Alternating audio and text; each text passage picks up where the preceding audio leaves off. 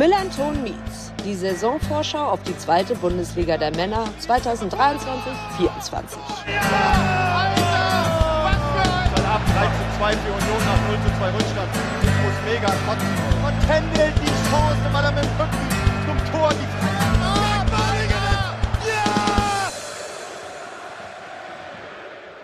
Herzlich willkommen zu Melanton Meets, unserer Vorschau auf die kommende Saison.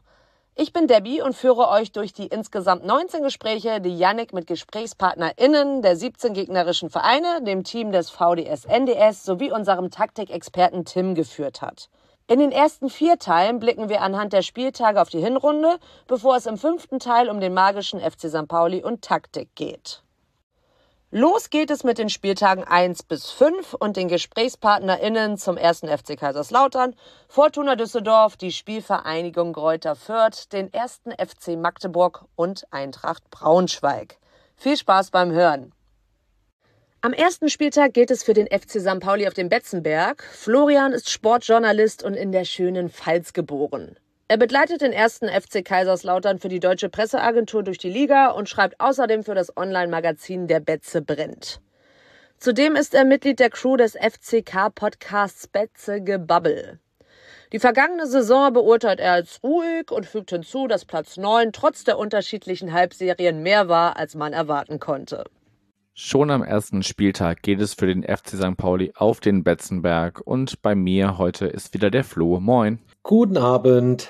Schön, dass du wieder mit dabei bist. Ja, wir schauen mal erstmal ein bisschen zurück, bevor wir darauf blicken, wie es in der kommenden Saison äh, laufen könnte. Ihr seid auf Platz 9 eingelaufen als bester Aufsteiger der vergangenen Saison mit 45 Punkten. Du hast mir schon gesagt, naja, bei, als die 40 Punkte so erreicht waren, war die Mannschaft vielleicht nicht mehr bei 100 Prozent äh, so dabei ab und zu. Du hast damals in unserem Gespräch vor der vergangenen Saison gesagt, der erste FC Kaiserslautern wird ein Wolf, denn der steht für Kühnheit, Intelligenz und ganz besonders wichtig war dir die Ausdauer. Würdest du denn sagen, dein Verein hat diese Attribute am Ende erfüllt? Ja, insgesamt ja, auf jeden Fall. Also ich hätte echt gedacht, dass es eine wirklich viel, viel schwierigere Saison wird letztes Jahr. Und ähm, wie das dann natürlich am Schluss ausgelaufen ist, sage ich mal in Anführungszeichen, damit kann natürlich und damit ist wahrscheinlich auch keiner zufrieden in Kaiserslautern, das ist klar aber du hast halt überhaupt gar keine Abstiegssorgen gehabt über die ganze Saison mit dem, als Aufsteiger, der äh, so lange in der dritten Liga gespielt hat. Insgesamt, wenn man, und die zählt ja immer die ganze Saison, musst du sagen, mit 45 Punkten auf Platz 9 abzuschließen, ist natürlich ein Top-Ergebnis für den Verein. Wenn man sieht, wo sie halt auch herkommen aus der dritten Liga, dann darf man nicht vergessen, gab es ja noch eine Insolvenz, ne?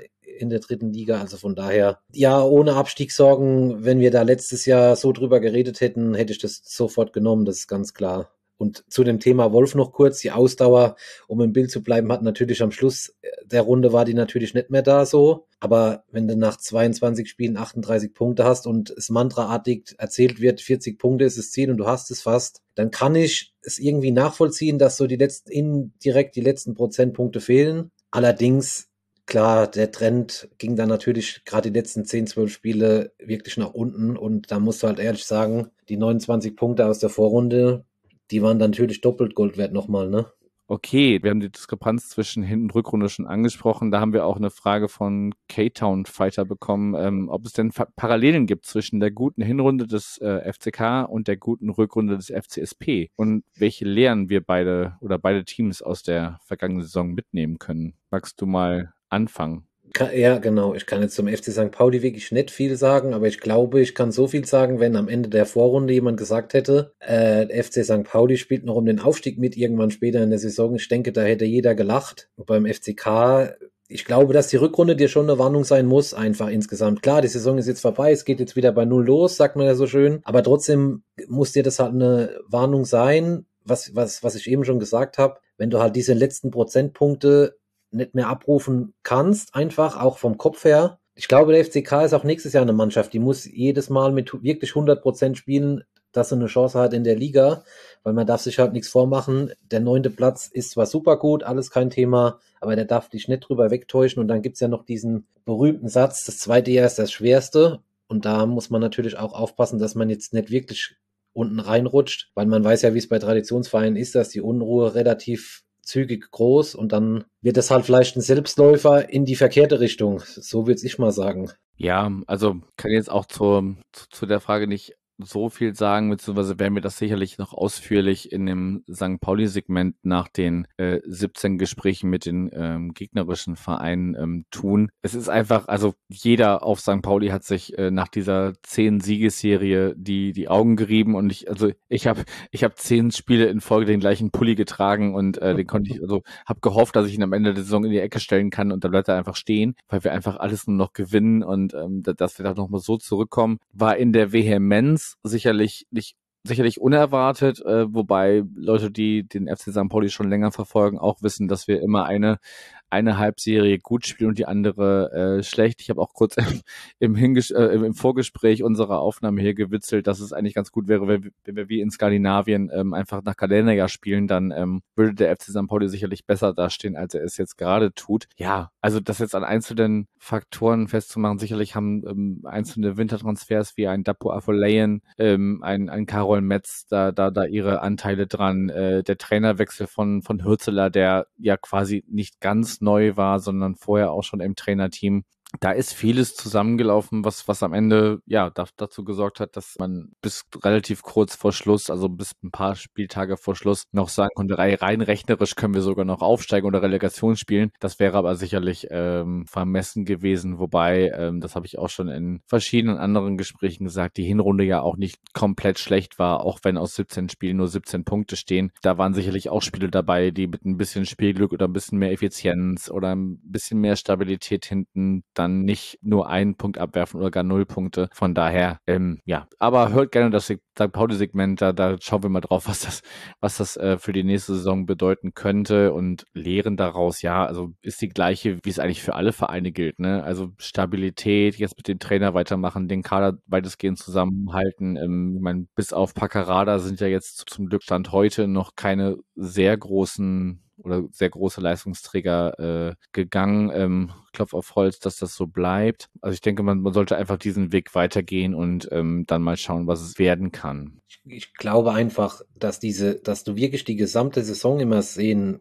musst. Und das, was du eben gesagt hast, Yannick, mir ist dann doch noch ein Punkt vielleicht, der eine leichte Parallele aufgefallen ist. Der FCK hatte jetzt nie so diesen, hatte ja nie eine richtige Negativserie oder Niederlagenserie, dass du sagst, um Gottes, um Gott, oh Gott, die verlieren sechsmal hintereinander. Mir ist jetzt gerade so von der letzten Saison ein Spiel in Erinnerung, in die Erinnerung gekommen, zu Hause gegen Jan Regensburg, die am Ende ja abgestiegen sind. Da hat man sagen, klanglos 0 zu 3 verloren und dann hat man schon gedacht, okay, das war jetzt ein ganz guter Start. Jetzt kommt vielleicht diese Niederlagenserie, aber ich habe jetzt gerade nochmal in den Spielplan geguckt. Danach hat man halt erst wieder auf St. Pauli verloren am 12.02. Also, und das Spiel gegen Ringsburg war am 16.10.2022. Also ich glaube, da kannst du schon nochmal vielleicht in eine gewisse parallele Richtung gehen wenn man jetzt nur von der schlechten Rückrunde in Anführungszeichen redet, darf man halt auch nicht vergessen, dass die Saison insgesamt zählt und da war schon viel, viel mehr, mehr Gutes dabei als Schlechtes beim FCK, würde ich mal so sagen. Ja, auch da würde ich eine Parallele sehen, dass ja insgesamt, äh, wenn man beides zusammennimmt, äh, das insgesamt eine sehr gute oder zumindest gute Saison des FCSP war. Aber um äh, uns soll es ja gar nicht gehen, äh, sondern um den FCK. Und auch in dieser Saison heißt der Trainer weiterhin Dirk Schuster, wurde damals äh, ja als Nachfolger von Marco Antwerpen für die Relegation ja. zum Aufstieg, wie wir heute wissen, äh, in die zweite Liga geholt. Der hat äh, den Sinn und Unsinn oder allgemein den Sinn eines Trainingslagers in den USA nicht so ganz verstanden, wie ich äh, an äh, den Medien entnehmen konnte. Wie würdest du das denn äh, beurteilen? Ja, schwierig. Ich glaube, da gibt es echt zwei Seiten der Medaille. Erstens mal, du kannst natürlich gerade als FCK oder als Traditionsverein allgemein kannst du natürlich viel bewirken da drüben, glaube ich schon. Andererseits, wenn man halt sieht, wie früh das Trainingslager jetzt war und äh, aus meiner Erinnerung war der FCK mit St. Pauli ja der, die erste Mannschaft, die dem Training angefangen hat ähm, und den nächsten Tag gleich in die USA, da, da kann man ja nicht abstreiten, dass es wahrscheinlich äh, aus sportlicher Sicht jetzt vielleicht nicht so viel Sinn macht, ja. Weil normalerweise gehst du ja zwei Wochen später ins Trainingslager oder eineinhalb Wochen später. Aber ich war jetzt im Nachhinein ein bisschen überrascht, dass es doch so gut dargestellt wurde. Ich habe davon jetzt nicht so viel mitbekommen, aber was ich so gehört habe und was, was so erzählt wurde, was jetzt doch nicht so schlimm in Anführungszeichen, wie der Dirk Schuster gedacht hat. Ne? Also ich glaube, die konnten da schon einiges machen, aber du kannst halt so früh in der Saison wahrscheinlich halt keine weiß ich nicht, keine Steigerungsläufe machen oder so irgendwas. Ich glaube, das wird nicht funktionieren. Wie, oder kannst nicht so trainieren wie im normalen Trainingslager, wenn du mal zwei Wochen in Kaiserslautern trainiert hast. Ich bin mal gespannt, wie sich das auswirkt. Entweder, es gibt ja nur zwei Möglichkeiten, glaube ich, in Lautern. Entweder das geht vollkommen unter, wenn die am Anfang einigermaßen performen, oder es fällt ihnen alle auf die Füße. Wie kann man sowas machen für ein paar Euro, wie es dann halt immer ist? Äh, und jetzt gewinnen sie in der zweiten Liga kein Spiel mehr. Ich glaube, da gibt's halt es gibt, glaube ich, gute Gründe, es gemacht zu haben. Du hast kriegst ein bisschen Geld in die Kasse, du spielst jetzt in Amerika zwei Spiele, wo du ein bisschen im Fokus stehst. Sportlich, ja, kann man sicherlich drüber diskutieren, ob das Sinn macht. Ne? Also von meiner Warte her, sage ich ganz ehrlich, muss es jetzt nicht mehr passieren die nächsten Jahre. Das dürfen gerne dann mal andere Vereine wieder machen. Und ich hoffe eigentlich, dass es halt nicht negativ auf die Füße fällt, sagen wir es mal so. Ja, es ist ja nicht so, dass, dass wir das nicht auch schon gemacht hätten, wobei das, glaube ich, weniger ein Trainingslager war, als einfach so eine PR-Reise. Genau, muss man ehrlich sein. Das ist eine Terence Boyd hat es ja auch gesagt nach dem Trainingsauftakt, das ist eine Marketingreise, wenn wir ehrlich sind. Das kann man ja auch nicht abstreiten, dass es so ist. Du kannst zwar nebenbei noch ein bisschen trainieren und ein bisschen was sportlich machen, aber klar, kein Offizieller und kein Spieler wird sagen, oh, wir mussten da die Termine wahrnehmen, dies, das, dies, das und konnten nicht richtig trainieren. Das wird ja keiner sagen, das ist klar. Aber insgesamt ist es ja kein Geheimnis, was für einen Sinn die Reise hatte, ne? Nee, wie gesagt, das, das hatten wir ja damals auch, als wir an der Arma noch als, als Sponsor hatten, da äh, sind wir ja auch da, oder ist der SC St. Pauli da auch äh, rübergefahren und so. Da finde ich jetzt diese Variante mit, äh, wir starten relativ früh ins Training, machen dann noch dieses, ja, diese, diese kombinierte Tour äh, nach UK, also sowohl die, das Frauenteam als auch, auch die Herrenprofis, die dann noch so ein bisschen in London und in Schottland kicken und dann geht man wirklich in die, ins, ins Eingemachte sozusagen. Das, das finde ich schon, schon legitim, wenn das halt nur so, ja, paar Tagestrips oder sowas sind. Aber wenn das wirklich als, als offizielles Trainingslager deklariert wird, sollte da auch ein bisschen mehr passieren als nur so ein bisschen Hände schütteln. Aber ja, muss, muss jeder selber entscheiden und wie du schon sagst, äh, der Fokus lag da sicherlich nicht auf dem Sportlichen, sondern eher auf dem, was man da so rundrum mitnehmen kann und ähm, ja, die, die Marke FCK über dem großen Teich äh, etablieren kann oder so. Genau. Ich will mal, ich will es mal so sagen, ganz kurz noch, dass ich einhake. Es kommt ja nicht umsonst, gibt es ja jetzt noch ein Kurzzeittrainingslager im Saarland jetzt äh, Mitte Juli. Ich glaube, da muss man nicht mehr zu viel zu sagen, dass es halt genau darauf vielleicht hindeutet, ne? dass man dann halt doch expliziter arbeiten kann. Vielleicht in Deutschland. Ja, ich glaube, wir sind jetzt gerade im Passayer Tal und wenn ich den Namen richtig im Kopf habe, also irgendwo da so. Südtirol ist es, glaube ich. Südtirol meine ich, ist es ja. Okay, dann ähm, haben wir wenn wir schon beim Drumherum so ein bisschen sind, eine Frage vom Drunken Sailor bekommen, wie groß denn der Druck ist, das finanzielle Defizit der vergangenen Jahre, du hast es ja eben schon äh, in deinem Saisonfazit so ein bisschen angesprochen, ja, mit dem sportlichen Erfolg auszugleichen. Also, ja. Ja, schon groß, glaube ich. Also, wir werden ja gleich wahrscheinlich auch noch über die kommende Saison, anstehende Saison reden. Ich glaube, dass man in Kaiserslautern immer noch nicht wirklich noch nicht über die Bundesliga reden darf. Ich habe es ja eben schon gesagt, da ist ja nicht nur eine, wie soll ich sagen, ein finanzielles Loch da gewesen, sondern da war ja eine Insolvenz da. Ne? Also und der Verein ist halt bei weitem noch nicht gesund. Ich spreche jetzt bewusst vom Verein, also vom EV. Die äh, Kapitalgesellschaft ist zwar schuldenfrei gewesen durch die Insolvenz, aber der EV hat immer noch Schulden und die, diese Konstrukte hängen ja zusammen. Und ähm, du kannst natürlich auch nicht damit planen, dass du im ersten Jahr zweite Liga nach dem Aufstieg 40.000 Zuschauer plus hast. Ne? Das kannst du halt einfach nicht einplanen. Das hatte der FCK dieses Jahr. Deswegen ist alles super positiv äh, gelaufen, auch was die Zuschauer betrifft. Äh, ich meine, das werden ja auch viele Hörer gesehen haben, was auswärts alles so mitgefahren ist. Ich glaube, da musst du dir halt wirklich noch die Zeit nehmen, auch um dich finanziell zu konsolidieren. Natürlich wird keiner sagen, was ich natürlich nicht glaube, aber es kann ja sein, wenn du nächstes Jahr oben mitspielst, wird sich natürlich keiner dagegen wehren, wenn es halt wenn du es halt schaffen solltest. Aber alleine durch die Voraussetzungen, die der FCK immer noch hat, da darf man sich nichts vormachen, ist es natürlich einfach unrealistisch, äh, wenn man aufs Papier schaut, sage ich mal. Ja, da müssen, glaube ich, noch ein paar gute sportliche Jahre ins Land gehen, ähm, um sich da ja durch TV-Gelder oder ähm, ja solche, solche Aktionen wie eine Fahrt äh, in die USA da auch ein bisschen zu konsolidieren und so weiter. Genau. Aber das Thema äh, oder das Problem habt ja nicht nur ihr, sondern auch ein gewisser Berliner Verein, der äh, in die zweite Liga runterkommt. Genau. Gut, kurzer Exkurs, bevor wir, wie du schon gesagt hast, auch auf die kommende Saison blicken wollen. Ich habe von Sebastian Zobe gelernt, dass der FCK seine einzige Lizenzauflage fristgerecht erfüllt hat, denn das war die Meldung äh, von zwei Mädchenmannschaften. Das sind jetzt in dem Fall die U11 und die U13 äh, für die kommende Saison. Damit hat man dann die Auflage erfüllt und vielleicht nehmen wir das mal als Aufhänger, um ja so ein bisschen von dir zu hören, wie es denn allgemein um den Fußball der Frauen beim FCK bestellt ist. Ja, wie du schon angedeutet hast, äh, ist halt noch total im Aufbau. Ne? Ich kann da eigentlich gar nicht so viel zu sagen. Ich weiß auch nur das, was der Sebastian äh, geschrieben hat oder gesagt hat. Das war jetzt diese Woche, war ein äh, Probetraining in Anführungszeichen für die Mädchen von zwei, äh, der Jahrgänge 2011 bis 2015. Und da hatte der FCK eine sehr große Resonanz und die können jetzt, äh, melden jetzt, wie, wie du schon gesagt hast, zwei Mädchenmannschaften. Und auf dem Stand ist es. Klar, wenn du natürlich die ganze Zeit gar nichts hattest und das eine Lizenzauflage ist, dann musst du natürlich was aufbauen. Aber das geht natürlich nicht von heute auf morgen. Und jetzt, ich bin jetzt selbst gespannt, äh, wie groß die Resonanz ist. Also was ich gehört habe äh, und was ich gelesen habe, gibt es wohl echt eine gute Resonanz, jetzt gerade auf dieses Probetraining. Und da muss man jetzt mal schauen, wie sich die Sache halt entwickelt. Mehr kann ich da leider nicht zu sagen. Naja, das ist ja als Momentaufnahme vielleicht erstmal schon vollkommen okay. Es wundert mich halt tatsächlich, ehrlich gesagt, ein bisschen so als Außenstehender, ähm, dass das bei einem Traditionsverein wie dem FCK so stiefmütterlich, sage ich jetzt mal, ähm, anscheinend behandelt wurde und dass man da keine eigenen Frauenteams hat. Also tatsächlich müssen wir hier äh, aus St. Pauli sich so ein bisschen neidisch auf den, den Stadtteil-Nachbarn gucken ähm, oder den Stadtnachbarn gucken, mhm. wo wirklich sehr, sehr viel passiert ist und auch sehr viel ähm, investiert wurde. Mal schauen, ähm, ob das dann auch so Bestand hat. Aber da ist auf jeden Fall viel passiert.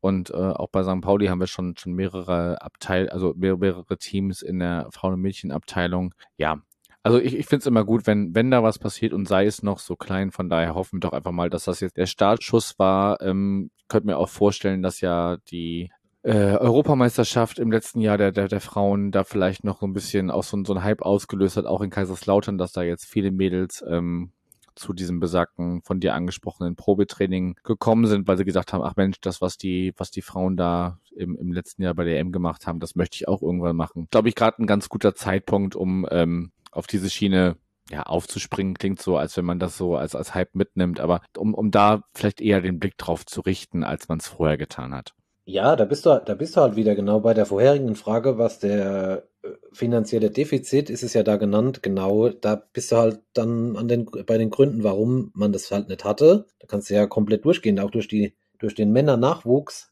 hat, sie haben es jetzt beide Mannschaften wieder in die Bundesliga geschafft und da musst du jetzt halt auch gucken, dass die sich da mal ein paar Jahre halten, weil sonst kriegst du wahrscheinlich halt kein, keine Talente mal in die erste Mannschaft, wenn du das willst. Da können wir ja komplett durchgehen, ne? So gerade das noch als Anmerkung. Ja klar, dass da, dass da ein Rattenschwanz dranhängt, ist mir bewusst. Ähm, genau, aber rein vom finanziellen mal abgesehen, ähm, finde ich es immer gut, wenn, wenn, wenn da was passiert. Absolut hoffen wir doch mal, dass äh, ja, die Gegebenheiten beim FCK es äh, ermöglichen werden, dass da auch längerfristig dran gearbeitet werden kann. Okay, dann kommen wir wieder zurück zu den Profis im Männerbereich und schauen mal auf das Auftaktprogramm, das ja, wie bei, in der Einleitung schon erwähnt, ähm, mit einem Heimspiel gegen den FC St. Pauli beginnt. Dann fahrt ihr äh, nach Gelsenkirchen zu Schalke 04. Dann geht's im Pokal nach Koblenz und dann empfangt ihr den Aufsteiger SV Elversberg oder SV 07 Elversberg, wollen sie, glaube ich, genannt werden.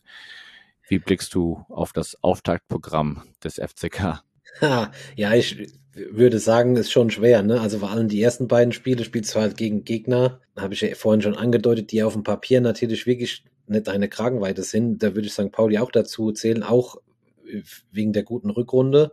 Ja, da, wenn du da mit null Punkten rausgehst, würde ich jetzt von meiner Warte her sagen, ist zwar schlecht, aber ist jetzt keine große Überraschung. Aber es geht natürlich dann auch damit überein, dass du natürlich einen Druck hast im Pokalspiel gegen Rot-Weiß Koblenz. Da würde ich sagen, hast du natürlich ein, schon ein gewisses Losglück gehabt. Erstens mal ist es nicht so weit. Du hast auf dem, im Stadion Oberwert ziemlich sicher ein, ein, äh, äh, ein Heimspiel was die Fans betrifft. Und danach spielt es halt gegen Aufsteiger Elversberg zu Hause, wo eigentlich jeder vom Sieg ausgeht. Ja, ist knifflig. Ich sag, sag nochmal, die ersten beiden Gegner echt schwer, auch auf Schalke. Wenn man sieht, äh, Spiele schon ausverkauft mit 62.000 Zuschauern. Also es ist schon knifflig. Du kannst natürlich am Anfang für Überraschung sorgen, aber du kannst natürlich auch äh, gleich äh, Mitte August, wann das Pokalspiel ist in Koblenz, schon mal ein bisschen unter Druck sein. Ne? Ja, definitiv. Also das ist sicherlich ein, ein Gradmesser, gerade die, die, die ersten beiden Spiele, also ohne da jetzt meinen eigenen Verein zu hoch hängen zu wollen, weil äh, auch der muss mich ja erstmal davon überzeugen. Also die, bisherigen Testspiele sahen natürlich äh, durchaus vom Ergebnis her gut aus, aber das sollte man auch nicht überbewerten. Ähm, und Schalke im, ja, nach, nur ein Jahr äh, nach dem kurzen Wiederaufstieg äh, wieder, wieder zurück in der Liga, da muss man auch erstmal schauen, was die machen. Gut, Pokal klammern wir mal aus, das, das kann gut gehen, kann aber auch ein Stolperstein sein und Elversberg kann ich halt, ja, wenig bis gar nicht einschätzen. Da muss ich erst noch mit dem äh, Vertreter sprechen, was der, was der mir so erzählt, was wir da zu erwarten haben. Aber ich, ich, ich stimme dir zu, das kann natürlich, ne, das kann von, von vorne bis hinten oder von, von 0 bis 6 Punkten oder 0 bis 9 Punkten alles sein in der Liga, weil auswärts St. Pauli ist immer noch auch so ein, ja. also die, die, die 10 Siegesserie mal, mal ausgeklammert, äh, sind wir jetzt auswärts auch nicht gerade so eine Macht. Andersrum würde da Fortuna Düsseldorf und äh, Hertha BSC stehen an den ersten beiden Spieltagen, würde ich wahrscheinlich das Gleiche sagen. Also es sind halt für mich zwei Gegner in den ersten beiden Spielen, die vom Namen her und vom Papier her momentan äh, in der zweiten Liga oben mitspielen müssten, aber man kann es ja nie genau sagen. Es gibt ja auch negative Gegenbeispiele. Aber wenn man am Anfang der Saison ist, muss man halt sagen, mit so zwei Spielen, ja, schon hart. Ja gut, und wie gesagt, wir sind ja immer noch im Kalenderjahr 2023 und äh, genau. das kann für den FC St. Pauli nur gut ausgehen. Apropos gut ausgehen, du hast ja deinem Verein äh, drei Hausaufgaben mit aufgegeben für die kommende Saison. Und äh, ja, die erste haben wir schon so ein bisschen tangiert mit dem Prinzip oder mit, mit der Aufgabe aus der Rückrunde zu lernen. Ja, habe ich ja vorhin schon angedeutet, dass du immer mit 100 Prozent spielen musst. Das du jetzt auch weißt, jeder Gegner nimmt dich ernst, ja. Kein Gegner spielt mehr, sagt mir, ah, da kommt der Aufsteiger aus Lautern, da können wir schon mal ein bisschen weniger machen, die hauen wir so weg. Das wird jetzt wirklich jeder kapiert haben. Da nehme ich auch äh, taktische Dinge mit rein, also sprich, dass du vielleicht taktisch, taktisch ein bisschen variabler spielen musst einfach. Also nicht nur, dass Terence Boyd dein Goalgetter ist vorne und dann du die mit rechnest, dass er dir alle Tore macht oder dass er dir viele Tore macht, sondern das, das ist jetzt ein gutes Beispiel aus der Rückrunde lernen. Das hat man schon gesehen, gerade in dem Spiel auf St. Pauli im Februar hat er auch selbst schon gesagt, die Abwehrspieler haben mich dann gedoppelt, dann konnte ich nicht mehr so viel machen. Solche Dinge halt einfach, dass du da einen, vielleicht einen Plan B hast, wie man da agiert, wobei ich sagen muss, Dirk Schuster hat die Rückrunde dann schon mal probiert, es mit spielerischen Mitteln zu probieren, aber das soll solche Dinge halt einfach noch optimieren und ausbauen, dass du da noch eine zusätzliche Waffe, sage ich mal in Anführungszeichen, hast, um die Gegner vielleicht zu überraschen um nicht so ausrechenbar zu sein. Ja, man, ja, genau. Man muss schon sagen, in der Vorrunde war der FCK schon relativ ausrechenbar. Ja, das hat der Gegner dann auch gesehen, dass Terence Boyd halt der Stürmer vorne ist, der die Tore machen soll. Und hab's ja eben schon gesagt, in vielen Spielen, die ich dann gesehen habe in der Rückrunde,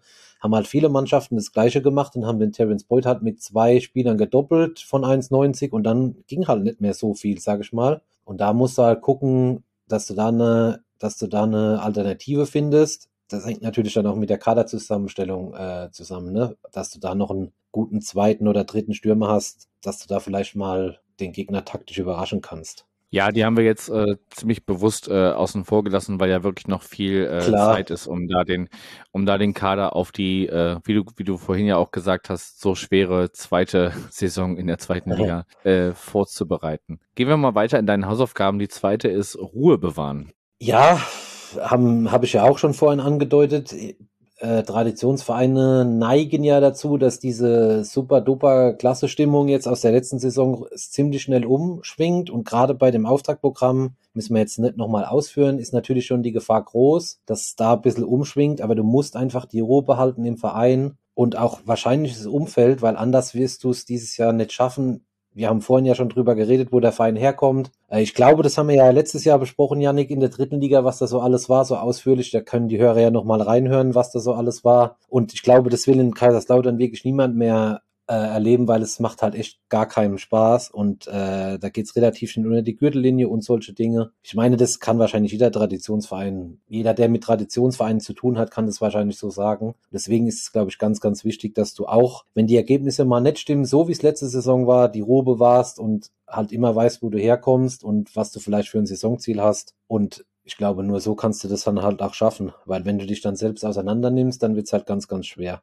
Ja, ich glaube, auch da haben wir das äh, auch nur äh, kurz angesprochen, weil das auch einfach zu komplex ist. Ich glaube, du hast damals sogar freies Zitat, so die Zeit haben wir gar nicht, um das ja, genau, in einer kurzen genau. Saisonvorschau hier zu, zu, thematisieren. Da haben wir, glaube ich, auch auf den Kollegen Zobel im, im, im Rasenfunk verwiesen. Wer, wer sich da nochmal genau informieren möchte, kann das sicherlich nochmal nachholen. Das ist ja wie wir gerade von dir gehört haben, schwingt das ja immer noch in der vergangenen und auch in der kommenden Saison mit, was da alles los war in den vergangenen Jahren. So, und dann kommen wir ja quasi schon zum rein sportlichen Abschneiden. Du möchtest mindestens Platz 15, also im schwierigen zweiten Jahr. Klassenerhalt ist das Hauptziel. Ja, mein, von meiner Warte her äh, schon. Ich weiß jetzt nicht, hast du eben schon gesagt, wir sind noch relativ früh jetzt vor Saisonbeginn.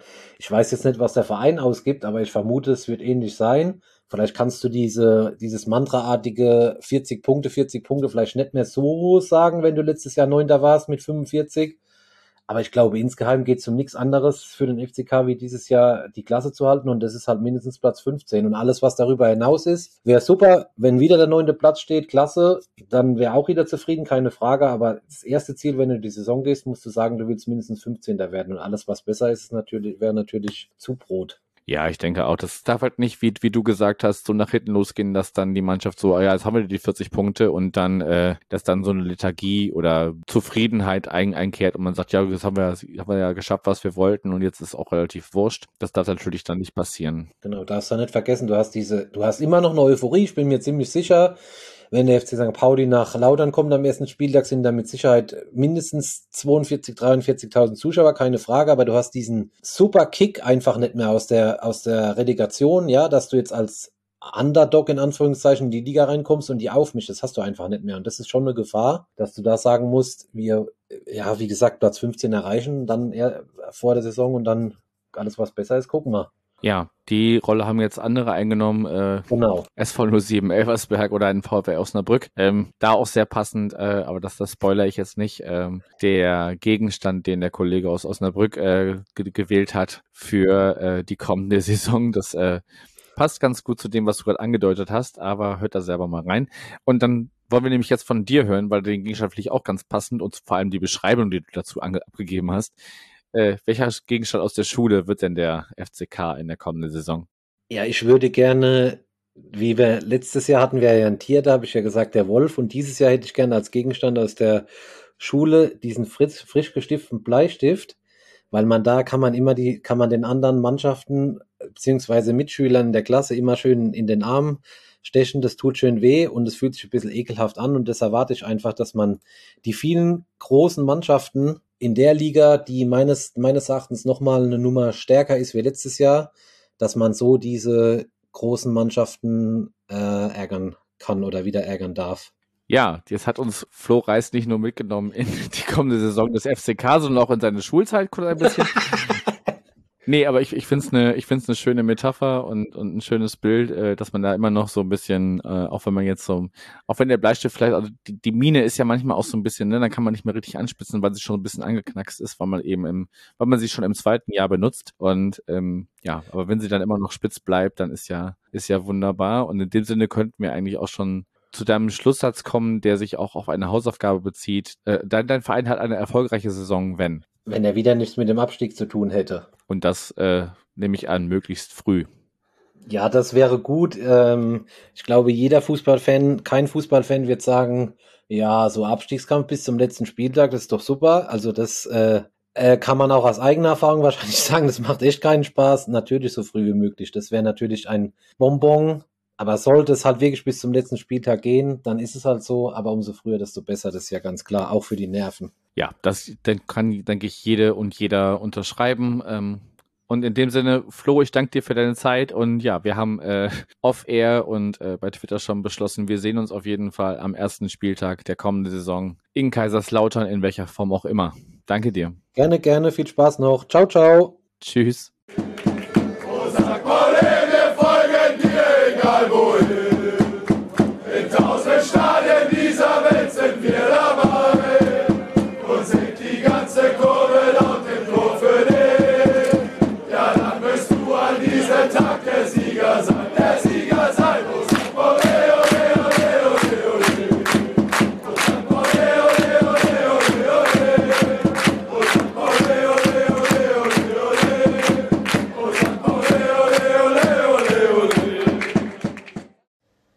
Zweiten Spieltag empfangen wir die Fortuna aus Düsseldorf am Millantor. Dagmar ist seit über 20 Jahren Vereinsmitglied und manchmal fällt es ihr schwer, die Liebe aufrecht zu erhalten. Platz 4 geht für sie in Ordnung, auch wenn es spielerisch manchmal schwer zu ertragen war. Gespräche mit Dagmar sind immer auch politisch geprägt. Aber hört selbst. Drittes Jahr Millanton Meets und zum dritten Mal ist die Dagmar bei mir. Moin. Moin. Ja, wir haben im, im Intro von Debbie schon gehört, es wird wieder politisch bei dir. Mal schauen, was du uns da dieses Jahr äh, mitgebracht hast. Wir hatten da ja auf jeden Fall schon über die ja, Stadionallianz gesprochen in der NRW und ähm, ja, auch, auch letztes Jahr ging es um ja, Verhaftungen im Rahmen eines äh, Anti-Katar-Banners und so. Also bei dir wird es auf jeden Fall immer auch fußballpolitisch, was ich aber auch gut finde. Und ähm, aber schauen wir doch erstmal sportlich auf die vergangene Saison zurück. Ähm, du hast mir geschrieben, oder ja, wir haben auch schon gehört, dass der Platz 4 insgesamt für dich in Ordnung geht, es aber spielerisch manchmal schwierig zu ertragen war und irgendwie fällt es dir auch in letzter Zeit schwer, die Liebe zur Fortuna aufrecht zu erhalten. Und dann hast du noch, ähm, das dürfte ja vielleicht auch uns als St. Paulianerinnen erzählen, St. Paulianerinnen äh, interessieren, dass äh, du dir gewünscht hättest, dass Ruben Hennings letztes Spiel auch ein, zwei Jahre später hätte sein dürfen. Blick doch mal mit uns auf die vergangene Spielzeit erstmal zurück ja, wie, wie ich im Board geschrieben habe, es, ist, es war teilweise schwierig zu ertragen. Äh, teilweise waren geniale Spielzüge dabei, wo ich mich immer gefragt habe, ist das jetzt wirklich unsere Fortuna? Ähm, und teilweise war es äh, so furchtbar, äh, dass ich eigentlich schon gar nicht mehr hingucken mochte und ehrlich gesagt auch manchmal nicht mehr geguckt habe. Und dann kam hinzu, dass es manchmal wirklich gute erste Halbzeiten gab und als ob irgendwas in der Kabine passieren würde, sind sie rausgekommen und wussten eigentlich nicht mehr irgendwie, was dieses runde Ding da auf dem Platz sollte. Und äh, zusammengenommen, glaube ich, wären wir, hätten wir sehr viel besser äh, abschneiden können, wenn wir tatsächlich eben äh, auch äh, zwei gleichwertig gut, gute Halbzeiten gespielt hätten. Und ähm, klar kann man sagen, Platz vier ist gut, ja. Ähm, wir haben aber tatsächlich, wenn man sich anschaut, wer bei uns die Tore gemacht hat und wer, welche Abgänge wir haben, dann äh, ist äh, das, was hinterher übrig bleibt, nicht allzu groß. Und wir können sicherlich nicht von ausgehen, dass äh, unsere Abwehr jetzt die Tore macht. Also von daher müssen wir schlicht und ergreifend sehen, dass wir eine gute Chance gehabt hätten, äh, noch besser abzuschneiden und auch noch besser abgeschnitten hätten, wenn eben nicht dieser Leistungsabfall gewesen wäre und irgendwie man mit schöner Konsequenz eigentlich darauf warten konnte, dass äh, äh, in der, weiß ich nicht, 97. Minute noch ein Ausgleich fiel. Äh, ab und an mal zu unseren Gunsten, aber doch viel, viel häufiger nicht zu unseren Gunsten. Ja, und manchmal eben auch das Siegtor für andere. Ja, du hast dir letzte Saison gewünscht, dass äh, die Fortuna ein Stier werden würde. Also bitte keine Schnecke, hast du damals gesagt. Der, von dem Stier hast du dann in der ersten Halbzeit ab und zu was gesehen, habe ich jetzt verstanden. Also ein, ein Stier, der durchaus auch äh, spielerisch zu überzeugen wusste, phasenweise. Äh, aber irgendwie hat dann jemand das rote Tuch in der Halbzeitkabine äh, liegen lassen und äh, die zweite Halbzeit war dann nicht so angriffslustig. Ja, aber da würde ich noch nicht mal von der Schnecke sprechen, weil äh, selbst die kommt ja vielleicht irgendwann mal ans Ziel, sondern das war äh, äh, ich würde sagen, wie, wie so kleine Kälber, die das erste Mal auf die Weide dürfen. Das heißt, so völlig, als, als hätten sie eben, als hätte es überhaupt keine Struktur mehr gegeben. Auch kein Spielplan mehr, keine, keine, keine Aufstellung oder was auch immer. Es war äh, manchmal ein bunter Hühnerhaufen. Okay, dann schauen wir nachher mal im Verlauf des Gesprächs, was sich da zur neuen Saison ändern muss, damit das vielleicht anders wird und die jungen Kälber ein bisschen erwachsen werden. genau, jetzt seid ihr einer von ja relativ wenigen ähm, Vereinen in der jetzt kommenden Zweitligasaison, ähm, die in der vergangenen Spielzeit ihren Trainer nicht gewechselt haben und du hast mir schon verraten, das ist auch gut so. Also du fandest es gut, dass an Daniel Thune festgehalten wurde. Und ich meine, mit Platz 4 am Ende geben ihm Ergebnisse ihm ja auch recht, auch wenn es spielerisch vielleicht manchmal nicht so schön war. Richtig, wobei ich jetzt nicht unbedingt ihm vorwerfen würde, dass er verantwortlich dafür war, dass es spielerisch nicht schön war. Äh, also grundsätzlich bin ich keine Freundin davon, äh, überhastet Trainer zu entlassen. Und das fand ich äh, bei Funkel damals falsch. Das fand ich bei Preußer richtig. Da war es aber nicht überhastet, sondern eigentlich viel, viel, viel zu spät. Ich erinnere mich, ja. Und von daher finde ich bei, bei Tune, ich, klar kann man, also es ist immer die Frage, ne, was, was, was gibt der Trainer für Anweisungen und was wird auf dem Platz umgesetzt? Also das ist ja immer diese große Blackbox und ich komme ja nun aus diesem ganzen Schulungsbereich. Äh, ich kann irgendwas lehren und, und trainieren und machen, aber das, was auf dem Platz passiert, das kann ich als Trainer eben in dem Maße gar nicht äh, so konsequent beeinflussen. Und insofern ist es natürlich dann immer die Frage, äh, wie viel schreibe ich dann auch dem Trainer zu? Und man sieht ja durchaus äh, äh, an anderen Vereinen, ich meine, Freiburg ist jetzt seit längerer Zeit nicht mehr ein Beispiel dafür, aber Freiburg hat immer am Trainer festgehalten. Die sind mit dem aufgestiegen, die sind mit dem abgestiegen, die haben Abstiegspartys und Aufstiegspartys gefeiert.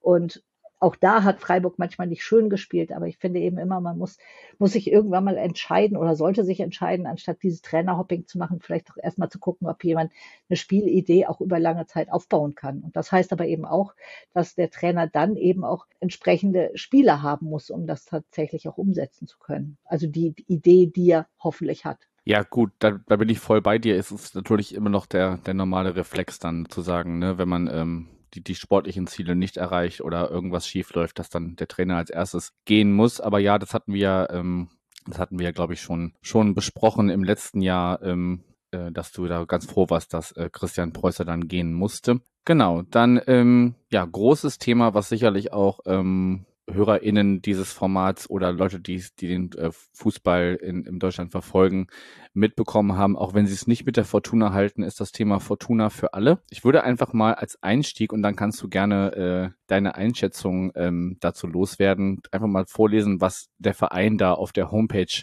zugeschrieben hat und ähm, ja, jetzt in diesem Fall auch kurz die, wobei die, ich glaube, die Sponsorennamen lasse ich einfach weg. Genau, also man schreibt auf jeden Fall bei einzelnen Heimspielen bereits in einer Pilotphase jetzt in der kommenden Saison mit dem klaren Ziel, bei allen Ligaheimspielen freien Eintritt zu ermöglichen.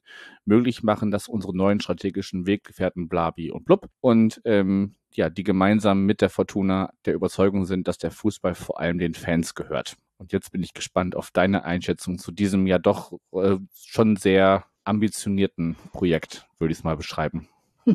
Ja, ich habe im ersten Moment geschluckt und gedacht, haben wir den 1. April. Dann habe ich gedacht, ach was, entdeckt Fortuna plötzlich das Herz. Also, wobei, sagen wir mal so, Fortuna hat, äh, macht durchaus eine Menge gerade im, äh, im sozialen Bereich. Äh, und dann habe ich gedacht, aber doch nicht dieser Vorstand. Dieser Vorstand entdeckt plötzlich das Herz für Menschen, die sich Fußball nicht leisten können. Und äh, das wiederum konnte ich mir aber nicht vorstellen. Und dann habe ich gedacht, okay, warte ich das Konzept ab. Auf das Konzept warte ich ehrlich gesagt immer noch, weil tatsächlich, und es gibt ja auch eine Webseite Fortuna für alle und äh, es haben ja alle drüber geschrieben, auch die New York Times, ich weiß, aber niemand schreibt etwas über das Konzept. Und es ist mir auch überhaupt nicht klar, wo der Mehrwert für die Sponsoren, die das ja finanzieren, irgendwie scheinbar äh, der Mehrwert drin liegt. Sehr klar dabei ist die Haltung unserer Ultras. Sie haben letztendlich aufgerufen, dazu möglichst viele Dauerkarten für die Süd zu kaufen, damit die Süd frei von Eventis und äh, äh, Zuschauern bleibt. Äh, ich glaube, so ungefähr war die Formulierung auf jeden Fall Eventis. Und äh, damit ist sehr klar, dass sie äh, äh, eine Sorge haben, und das ist genau die Sorge, die ich auch teile, dass nämlich äh, nicht nach irgendwelchen sozialen Kriterien äh, geguckt hat, sondern äh, first comes, first serve. Und das heißt am Ende des Tages, wer den schnellsten Rechner hat oder wie auch immer, äh, hat den meisten Zugriff. Es scheint wohl auch so zu sein, äh, das ist aber äh, irgendwie bisher nur, äh, also noch nicht richtig äh, öffentlich ko äh, kommuniziert worden, dass möglicherweise Dauerkartenbesitzer dann mindestens noch eine oder noch zwei Karten aus diesem freien Kontingent zusätzlich bestellen können. Das ist aber alles eben alles noch nicht klar kommuniziert und es ist eben auch, es, es gibt kein klares Konzept. Und äh, am Ende des Tages habe ich natürlich die gleiche Sorge, dass es primär darum geht, das Stadion voll zu kriegen. Dass aber natürlich ein volles Stadion primär vielleicht volle Kassen durch äh, äh Merchverkauf, durch äh, äh, äh, Catering und ähnliches ähm, heißt aber eben nicht Stimmung, heißt, das ist eine andere Hausnummer. Und äh, ich befürchte, dass das letztendlich das ist, was dahinter steckt, weil ein volles Haus sieht natürlich immer viel besser aus. Äh, ich kann mir aber nicht vorstellen, dass die Sponsoren das eben einfach nur machen, weil sie Gutmenschen sind, weil sie glauben, dass das irgendwie, äh, äh, äh weil sie so fußballfanatisch sind, sondern äh, Sponsoring ist immer mit einer Erwartungshaltung verbunden. Und äh, da befürchte ich fast, dass es eben doch noch irgendwelche Absprachen gibt äh, oder wir womöglich dann demnächst äh, äh der Eckstoß wird jetzt von äh, äh, äh, und äh, wir haben dann die lustigen Töne, die Paderborn im Stadion hat. Ja, dann hast du ja die Frage, glaube ich, von Regner, die uns im Blog gestellt wurde, ähm, schon beantwortet. Ähm, also die Sicht der aktiven Fanszene hat er sich äh, also hat er sich gefragt, ähm, wie die das sieht, hast du ja schon beantwortet. Also er hat dann auch gesagt, man da vielleicht Junggesellenabschiede äh, noch und nöcher dann hat äh, oder ob man vielleicht wirklich die Chance sieht, da Nachwuchs zu gewinnen. Ich glaube, das ist jetzt mit einem klaren äh, Nein zu beantworten. Richtig, richtig. Wobei man sagen muss, das ist natürlich nicht die gesamte Fanszene und äh, offensichtlich gibt es Gespräche und irgendwelche Workshops, die sie dann ja auch mehr oder minder dokumentieren, wo der Supporters Club und, und möglicherweise andere äh, Fangruppierungen mit beteiligt sind. Aber ähm, es scheint da was zu geben. Also es gibt auch durchaus Befürworter, äh, die das gut finden, aber ähm, ich persönlich teile klar die Sorge der Ultras. Ja, ich denke auch. Also es wäre vielleicht auch so von außen betrachtet ein Konzept gewesen zu sagen, ja, man kann das machen, aber dann nehmt doch bitte nur, also in unserem Fall wäre das ja auch, äh, wäre das dann die, die Südkurve außen vor zu lassen und die, die anderen drei Tribünen da, dafür zu öffnen, wobei sicherlich auch da, äh, auch, auch da steht ja, stehen ja aktive Fangruppen, ne? Also so richtig recht machen kannst du es keinem. Ähm, die also Idee an sich ist ja, ist ja gut, aber du, du, das darf halt nicht auf Kosten der, der aktiven Fanszene gehen, ne? Ob das nun Ultras sind, ob das andere aktive Fangruppen sind. Das, das, da, damit ist ja keinem geholfen. Dann hast du zwar ein volles Stadion, aber keine Stimmung, weil die Leute, die vorher da waren und vielleicht wirklich, also ich kenne genug Leute, die schon seit Jahren zu St. Pauli gehen, aber weder eine Dauerkarte haben noch eine Jahreskarte für die Süd, ähm, sondern immer an, für, je, für jeden Spieltag gucken, ob sie irgendwo eine bekommen. Und wenn das dann alles so verramscht wird, nenne ich jetzt mal ganz böse, dann, dann haben die auch keine Chance mehr. Und ähm, ja, dann hast du ein Stadion zwar voll, aber nicht in der Art voll, wie du es vielleicht haben willst. Ja, und es kommt, äh, es gibt ja eben auch einfach Leute, die können sich das nicht leisten, die Dauerkarte in einem Rutsch zu bezahlen. Die, die gucken eben, kriege ich es hin, das nächste Heimspiel zu bezahlen oder was spare ich in der Woche, äh, äh was kaufe ich halt vielleicht nicht zu essen oder äh, sonst was, damit ich am Samstag ins Stadion gehen kann. Äh, wenn ich aber letztendlich das, diese Chance nicht mehr habe und hinzu kommt, dass es offensichtlich auch noch so ist, dass ich meine Dauerkarte, wenn ich selber nicht kann, weitergeben muss, sonst verliere ich sie, wenn ich sie dreimal nicht in Anspruch nehme. Und das ist natürlich so ein Punkt, wo ich als äh, äh, auch angesichts der Spielzeiten äh, als Arbeitnehmerin sagen muss, ja, sorry, dann kommt es für mich gar nicht mehr in Frage, eine Dauerkarte zu kaufen, weil die dreimal, die kriege ich ganz locker hin, weil ich kann meinen Dienstreisen nicht nach dem Spielplan von Fortuna Düsseldorf richten.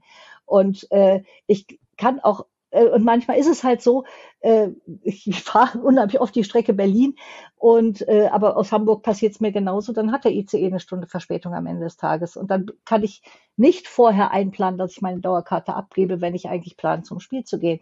Das aber dank des, äh, der Deutschen Bahn nicht kann. Also von daher, wenn, wenn das tatsächlich sich bewahrheitet, dass DauerkarteninhaberInnen tatsächlich äh, nur drei Spiele oder äh, äh, wenn sie drei Spiele fehlen, ihren Anspruch auf die Dauerkarte verlieren in, in der nächsten Saison, dann ist es maximal uninteressant. Und dann ist es wirklich ein Trend dazu, tatsächlich äh, möglichst äh, viele Menschen im Stadion zu haben. Das ist aber keine aktive Fanszene dann mehr. Und das sind auch dann nicht, nicht die Leute, die die Stimmung machen. Ne? Also, äh, weil dann wird es extrem gemischt sein. Und je nachdem, wer spielt, da sind wir doch mal ehrlich. Also ich möchte natürlich auch äh, und gönne es den Gästefans auch, wenn sie auch ein entsprechenden, äh, entsprechendes Kost Kontingent natürlich kriegen. Und wenn, wenn jetzt ihr bei uns seid, dann ist es eine gute Mischung, das ist überhaupt kein Problem. Aber jetzt stell dir doch mal vor, wir haben, äh, würden dann demnächst irgendwie Köln bei uns haben und äh, äh, wenn Köln mal wieder absteigt oder wir zur Abwechslung aufsteigen würden und hätten dann plötzlich die Situation, dass das halbe Stadion voller Kölner ist.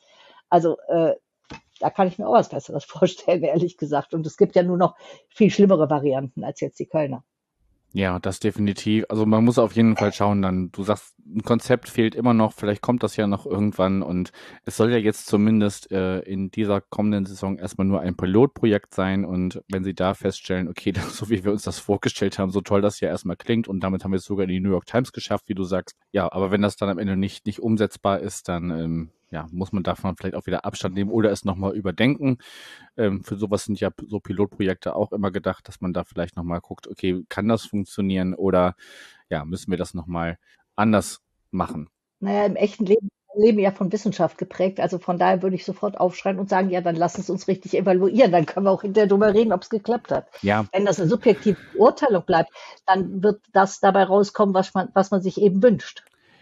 Okay, also in, in, in meiner oder in einer optimalen Fußballwelt würden natürlich nach diesem Pilotprojekt alle Beteiligten gefragt, wie sie das empfinden und äh, wie das dann einzuschätzen ist. Aber ja, gut, wir haben, wir haben jetzt auch schon zwei Jahre, äh, oder wir reden jetzt das dritte Jahr in Folge miteinander. Ich weiß, dass es bei Fortuna genug äh, Sachen gibt, wo du sagst, ja, das äh, ist schwierig, was so, was solche Themen angeht.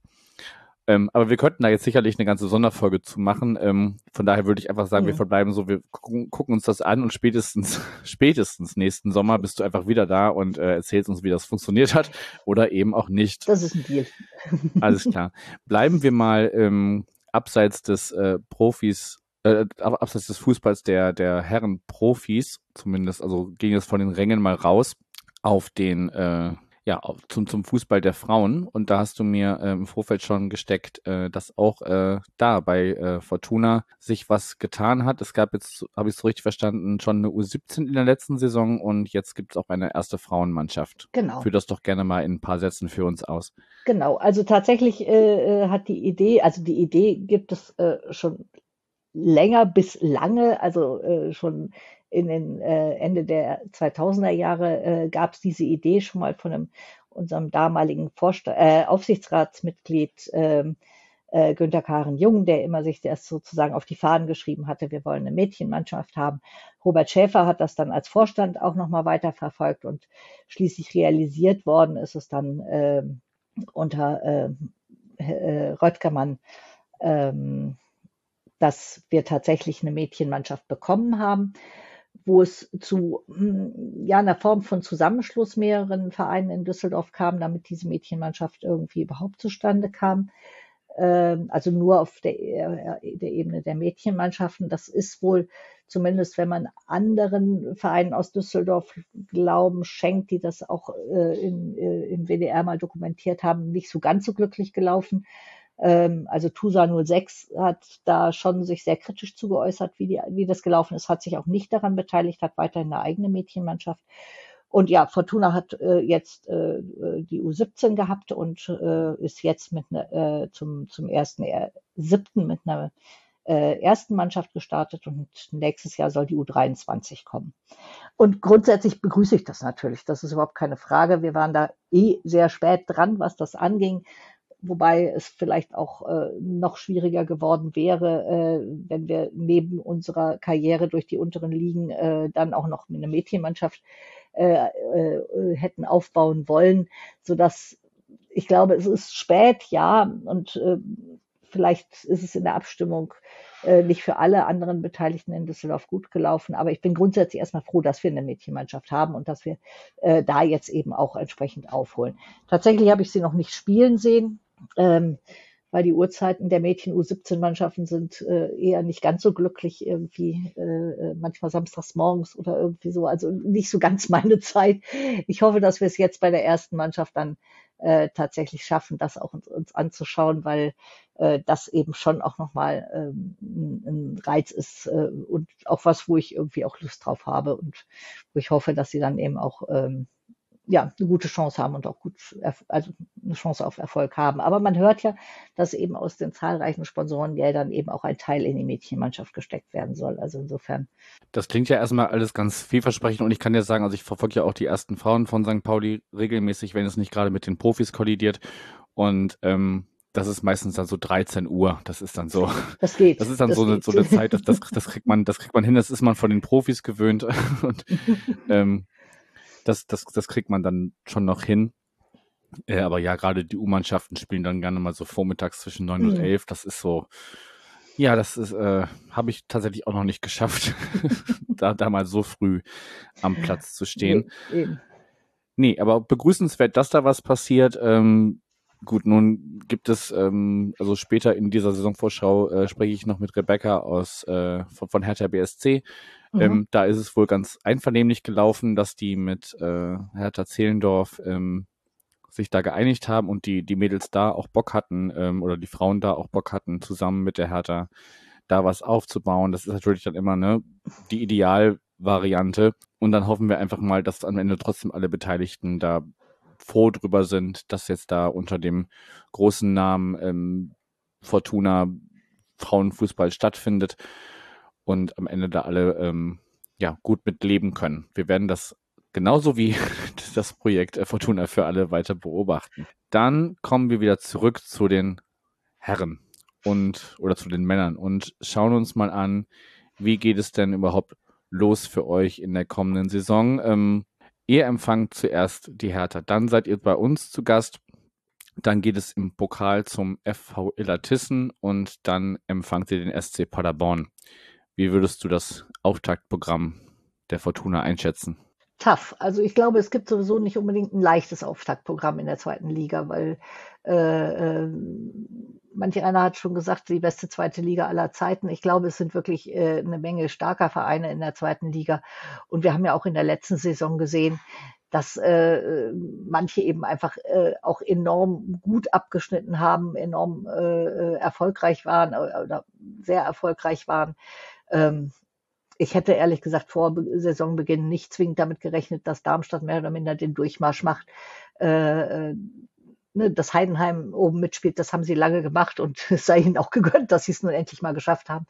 Ähm, genauso überraschend war für mich, dass ja Sandhausen komplett abgeschmiert ist. Also von daher, äh, das ist, äh, ich, ich, glaube, man kann überhaupt nicht sagen, dass das sind die potenziellen Absteiger, das sind die potenziellen Aufsteiger. Wir haben aber natürlich ein paar Schwergewichte. Äh, äh, drin, dadurch, dass Schalke wieder runtergekommen ist, dadurch, dass der HSV nicht hochgegangen ist. Und Hertha, äh, ja gut, inwieweit Hertha finanziell ein Schwergewicht ist, das wage ich mal zu bezweifeln. Äh, also Schwergewicht an Schulden definitiv, aber äh, finanziell sicherlich sehr schwierige Situation. Ähm, da bin ich gespannt drauf, aber das äh, dürfte mindestens genauso spannend sein, wie, äh, wie wir denn letztendlich äh, starten. Ja, bei euch ähm, äh, äh, wissen wir ja aus der letzten Saison oder seit Jahren eben, dass das von euch äh, immer eine Menge zu erwarten ist. Ihr habt zwar leider, leider Timo Schulz entlassen, was äh, mich ja sehr getroffen hat. Äh, jetzt, jetzt potenziert das mal äh, aus Sicht eines St. Pauli-Fans. Ja, ja, ja. Also äh, äh ich war gerade zu der Zeit, wo er Spieler bei St. Pauli war, durchaus öfter bei St. Pauli im Stadion. Insofern, äh, ich mag es mir gar nicht vorstellen. Es muss äh, ziemlich ätzend gewesen sein und ziemlich schmerzhaft. Und äh, dennoch war natürlich das, was danach passiert ist, irgendwie schon toll. Irgendwie, dass ihr letztendlich mit uns Vierter geworden seid oder letztendlich Fünfter geworden seid, weil wir am Ende die bessere Tordifferenz, glaube ich, hatten. Es ist ja also ist ja schon ein Wunder, dass wir die bessere Tordifferenz hatten, ehrlich gesagt. Also insofern ähm, äh, ebenfalls nicht einfach und Paderborn ist äh, tatsächlich immer ein Gegner, den ich äh, überhaupt nicht mag und mit dem ich eigentlich von jeher, egal in welcher Liga, äh, meist nicht, äh, nichts Erfreuliches verbinde. Also insofern würde ich sagen, wir haben ein toughes Auftaktprogramm. Das ist eine Hausnummer. Ja, das würde ich ähm, tatsächlich unterschreiben, ähm, auch wenn ich ja nicht genau weiß, ob wieder jetzt äh, eine Gefahr für euch sind oder ihr für uns. Äh, das, das ist einfach jetzt zum jetzigen Zeitpunkt, äh, es sind jetzt noch gut zwei Wochen bis zum Saisonauftakt. Ähm, das ist einfach jetzt gerade noch schwer einzuschätzen. Ähm, gerade wenn das dann ähm, erst der zweite Spieltag ist, dann, dann, ja, dann, dann haben sich beide Mannschaften noch nicht so richtig gefunden, auch wenn ähm, wir ja wirklich viele Leute äh, bis auf Lead Paccarada halten konnten. Ähm, und äh, ja, wer später das äh, Taktiksegment mit, mit Tim hört, äh, kann dann hören, dass wir eigentlich wirklich auf vielen Positionen ein Luxusproblem haben, weil die einfach alle sehr, sehr stark besetzt sind. Ja, aber muss, muss man dann sehen. Ähm, bevor wir vielleicht zu deinen Hausaufgaben kommen, du hattest das vorhin im, im Rückblick auf die vergangene Saison schon so ein bisschen anklingen lassen, dass es ja auch nicht sein kann, dass eure Innenverteidigung die Tore schießt. Ähm, möchtest du zur, zum aktuellen Stand des Kaders ein paar Worte verlieren oder sollen wir einfach mal abwarten, was da noch bis zum Start der Liga passiert? Na, zumindest mag ich noch was zu Henning, äh, Hennings sagen, weil das ist mhm. äh, vorhin äh, äh, habe ich das so ein bisschen übersprungen. Äh, gleichwohl will ich einfach nochmal unterstreichen, dass ich äh, mir wirklich gewünscht hätte, dass Rufen Hennings eben tatsächlich noch bei uns geblieben wäre für diese zwei Jahre, ein, zwei Jahre. Und äh, ich bin mir nicht sicher, ob wir das nicht am Ende des Tages bereuen werden. Ähm, und ob man nicht auch eine Lösung hätte finden können, äh, wie wir es äh, vorher schon, ähm, also wie wir es vorher hatten mit Olli Fink oder eben Adam Botzek. Äh, und auch Adam Botzek hat ja zwischenzeitlich dann doch auch wieder für die erste Mannschaft äh, gespielt, als es gar nicht mehr anders ging damals. Ähm, nochmal in seiner ersten Saison in der zweiten Mannschaft, äh, oder ob man nicht Hennings doch äh, irgendwie äh, hätte halten können. Aber ich glaube, am Ende ist das Geld wahrscheinlich entscheidend, weil es gab mal so ein, äh, so ein Statement, wir könnten uns keine teuren Spieler leisten. Da frage ich natürlich, warum nicht? Äh, vielleicht, weil unsere Vorstände ziemlich viel Geld kosten, aber da können wir ja gleich nochmal drüber sprechen. Vor allen Dingen frage ich mich, wenn ich da kurz reingreitschen darf, ähm, wenn es ums Geld geht, also ich spiele jetzt für Sandhausen, ne? Also ja. ich glaube nicht, ja. dass der SV Sandhausen genau jetzt äh, äh, tie wesentlich tiefer in die Tasche greifen kann, ganz im Gegenteil, als die Fortuna. Also das äh, ja erschließt sich mir auch nicht, wobei ich jetzt, wenn ich mich jetzt nicht ganz falsch erinnere, dann ja auch der Plan ist, dass er jetzt erstmal den Verein verlässt, aber dann perspektivisch irgendwann zum Verein zurückkehrt. Oder habe ich das äh, falsch in Erinnerung? Das ist die Absprache. Er soll dann zurückkehren und soll äh, eine Rolle im äh, Nachwuchsleistungszentrum einnehmen. Und tatsächlich, also wir haben ja äh, mit Jens Langeneke und, und Axel Bellinghausen und Nubi Lamberts sind ja schon so ein paar äh, äh, Altgediente da. Olli Fink ja auch und Adam Botzek wird äh, ja auch, wenn er irgendwann die Schuhe, Fußballschuhe doch an den Nagel hängt, äh, sicherlich da auch weitermachen. Und von daher passt es natürlich, dass Rufen Hennings da auch eine entsprechende Rolle einnimmt. Und ich kann mir das auch super gut vorstellen, dass er eben äh, äh, sowohl die Knirpse als auch die Jugendlichen einfach unheimlich gut erreichen kann, wenn nicht sogar äh, noch, noch viel mehr. Das sehe ich äh, ja durchaus auch bei Langenecke so. Ähm, von daher, ja, das ist die Abrede, Verabredung, dass er zurückkehrt und das äh, ist natürlich zunächst mal positiv zu bewerten. Ich hätte es gerne gesehen, dass er gar nicht erst weggeht, aber das ist halt so. Ja, der zweite Abgang ist Kovnacki. Und damit sind eigentlich, äh, ich weiß nicht, wie viele Tore sie zusammen gemacht haben, aber es waren, äh, glaube ich, ziemlich viele oder mindestens die Hälfte von denen, die wir überhaupt gemacht haben.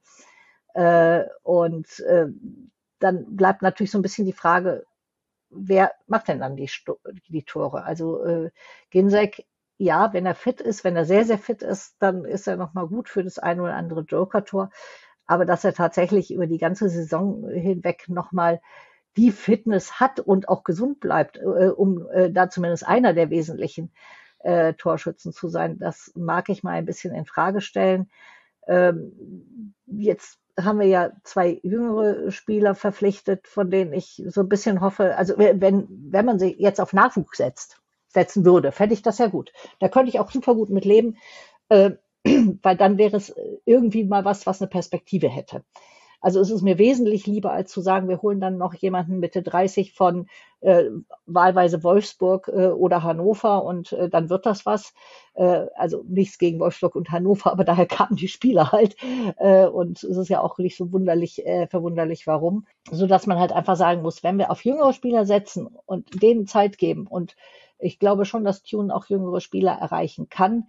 Dann äh, kann ich mir vorstellen, äh, dass wir vielleicht da mittelfristig auch eine starke Mannschaft aufbauen können. Im Moment äh, habe ich noch keinerlei Idee. Ich weiß auch überhaupt noch nicht, äh, wie, wie das Ganze aussehen wird. Äh, ich, meines Wissens nach sind sie jetzt gerade im, im Trainingslager. Das heißt, jetzt werden irgendwann die ersten Testspiele sein, aber du weißt selber, wie aussagekräftig Testspiele sind. Also von daher ähm, wir werden abwarten müssen. Und äh, ich hoffe ehrlich gesagt, dass das nicht die einzigen Verpflichtungen, die wir haben, weil äh, das ist dann sehr überschaubar und glaube ich ein bisschen dünn, um äh, in der zweiten Liga oben mitzuspielen.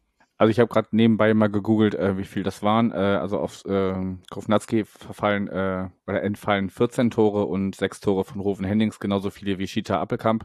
Ja, also 20 Tore werden euch dann ähm, letztendlich mhm. ähm, in der kommenden Saison sozusagen erstmal fehlen. Ähm, ja, wobei, wobei ja nicht gesagt ist, äh, dass sie nicht auch jemand anders schießen kann. Wenn, wenn Vermei und so weiter Tore schießen, klar, gerne.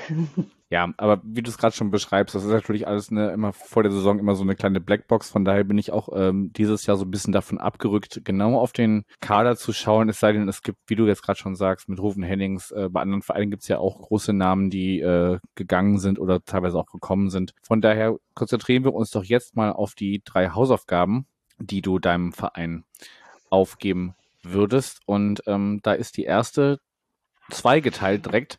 Ähm, und zwar geht es dir im. Die sind alle zweigeteilt.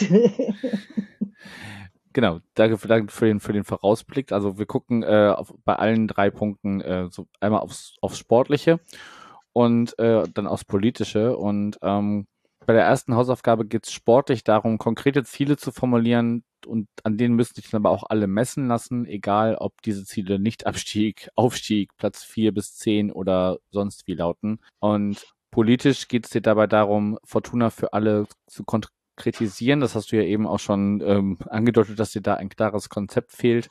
Und auch die Frage, was denn die Sponsoren da letztendlich dran, ja, was, was sie davon haben. Ähm, führ doch mal deine erste Hausaufgabe ein bisschen aus.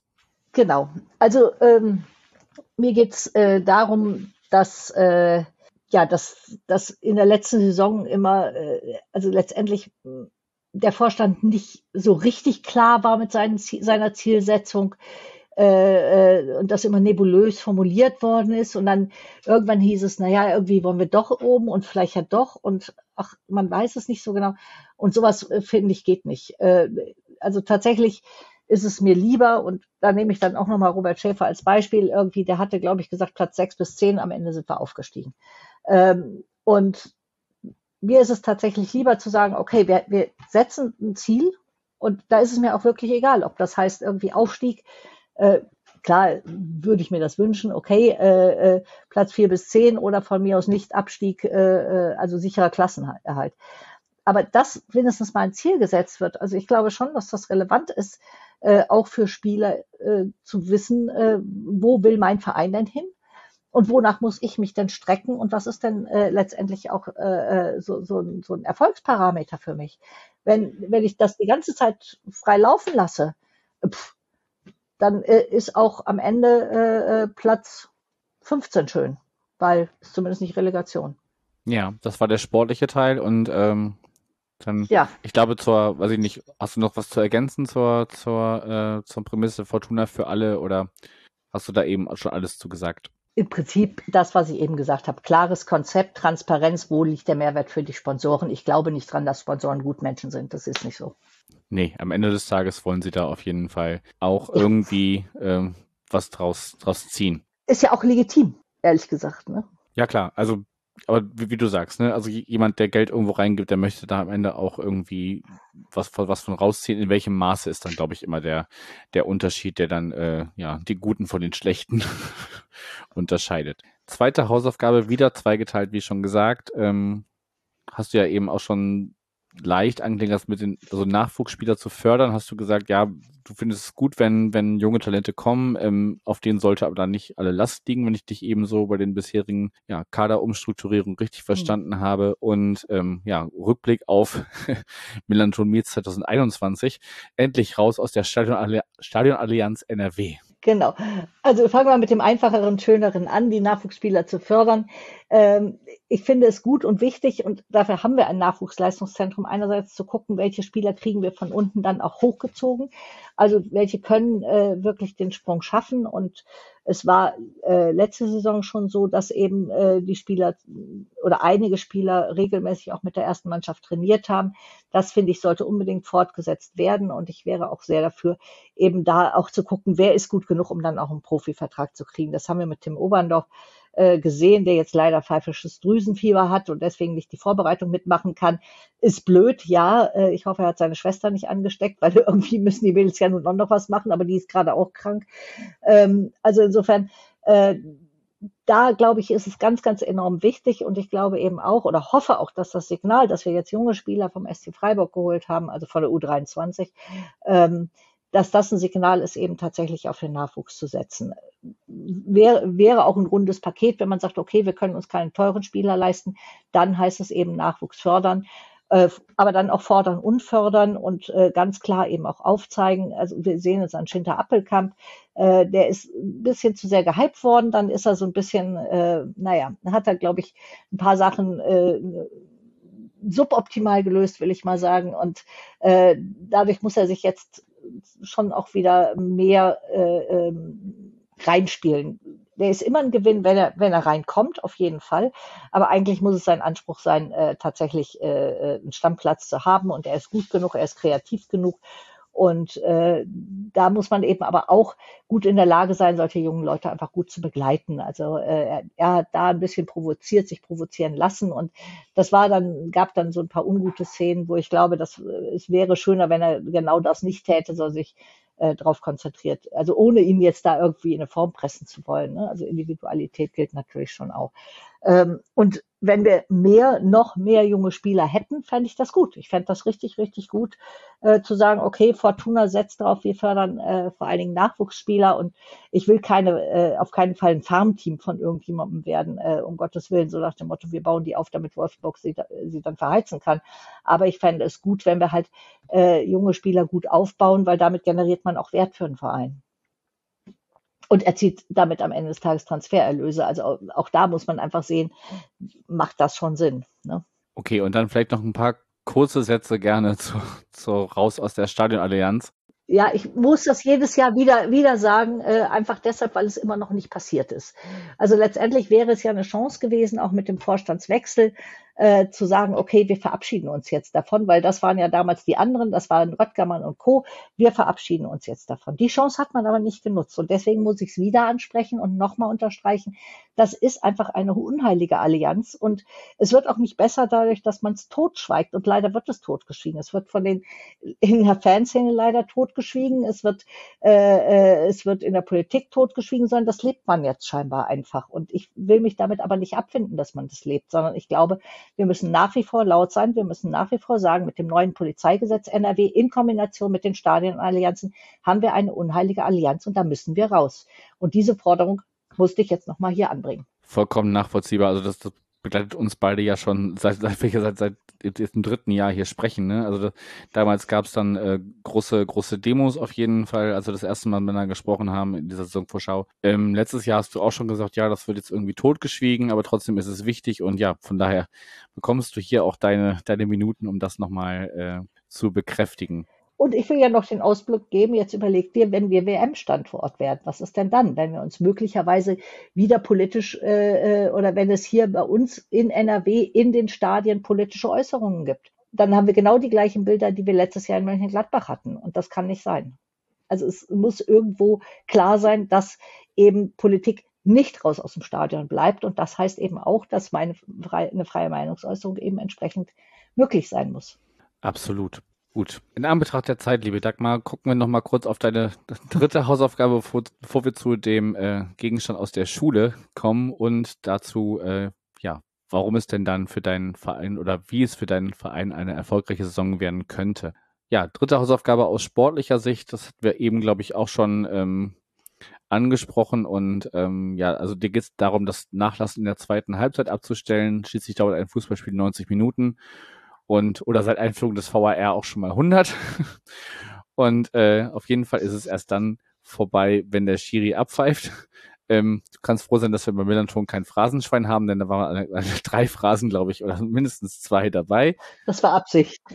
Alles gut, aber ich glaube, das hast du ja vorhin äh, in, in der Rückschau auch schon ein bisschen beleuchtet. Von daher würde ich den Fokus viel lieber auf die politische Dimension lenken und äh, die darfst du gerne selber sagen, weil das finde ich eigentlich einen schönen Schlusssatz, aber der kommt erst später. Okay, also ich bleibe natürlich dabei und fordere, dass wir Null Toleranz gegenüber Rassismus, Faschismus, Antisemitismus, Antiziganismus, Antifeminismus haben und unsere Kurve und unser Verein wird bunt bleiben oder muss bunt bleiben. Und das heißt aber eben auch, wenn wir gerade die politischen Entwicklungen im Moment anschauen, wenn wir diese unsäglichen Diskussionen um diese Regenbogenbinde anschauen, wenn wir sehen, was in Katar passiert wird, hat, ist, und Katar schweigt jetzt auch schon wieder jeder tot, außer Benjamin Best, der immer weitermacht, äh, dann ist es einfach äh, unfassbar, dass diese ganzen Themen, jegliche Form von Unterdrückung und Stigmatisierung einfach überhaupt kein Thema mehr sind, nachdem Katar vorbei war. Und wir haben aber jetzt seit Monaten eine Entwicklung in der Gesellschaft, oder wahrscheinlich haben wir sie schon länger, nur wird sie langsam größer und sichtbarer, äh, die ich äh, mit extrem großer Sorge betrachte. Und das heißt umso stärker, dass äh, die Vereine hier extrem klar sich positionieren müssen. Und Fortuna Düsseldorf hat das Gott sei Dank in der Vergangenheit sehr klar getan, genauso wie St. Pauli. Ähm, aber das heißt eben auch, das fordere ich auch von, von meinem Verein, dass das zukünftig so bleibt und dass wir hier wirklich eine Nulltoleranzpolitik üben.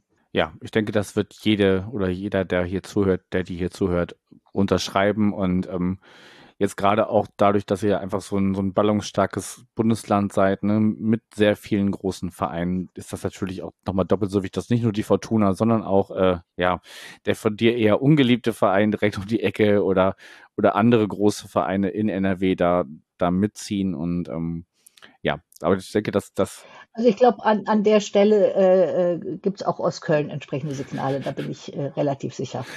Okay, also dann hier auch ein Familiensatz fürs Phrasenschwein in den Farben getrennt in der Sache vereint. Richtig. Wunderbar.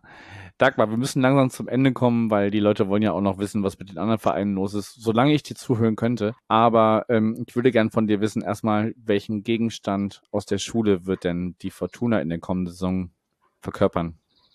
Ich habe da lange drüber nachgedacht, aber äh, am Ende ist mir äh, das Thema Durchblick und Transparenz so wichtig, dass ich eine Lupe haben möchte.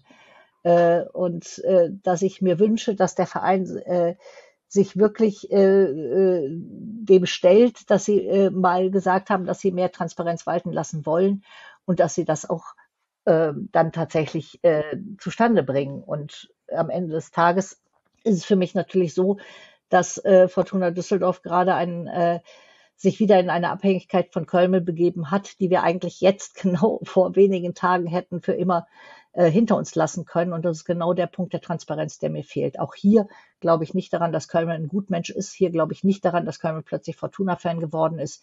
Und hier verstehe ich überhaupt nicht, warum man nicht in der Zeit der Nullzinspolitik tatsächlich Geld aufgenommen hat, als man absehen konnte, dass es finanziell schwierig wurde. Weil so lange ist die Nullzinspolitik nicht vorbei, dass man jetzt sagt, hu, hu, hu, die Zinsen bei Kölmel sind viel billiger. Also, äh, sorry, bis vor kurzem gab es 0,0 Prozent Zinsen auf irgendwelche Kredite.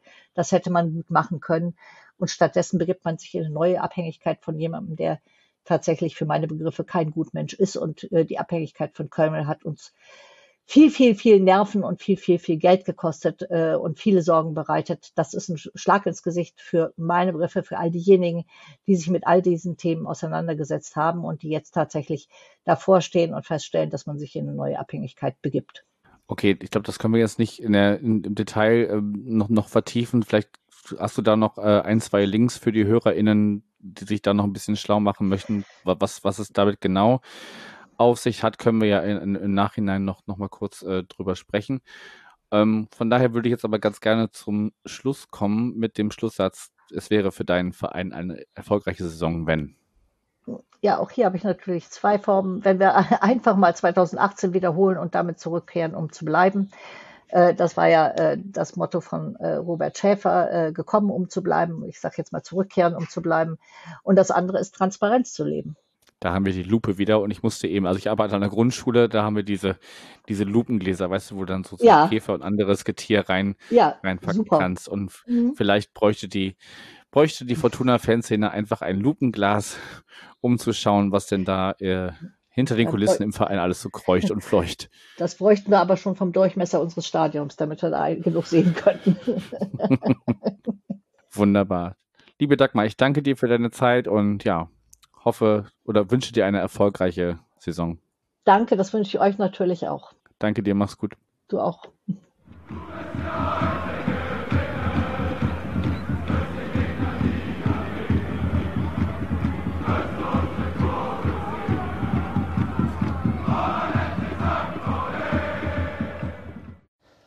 Am dritten Spieltag reist man zur Spielvereinigung nach Fürth.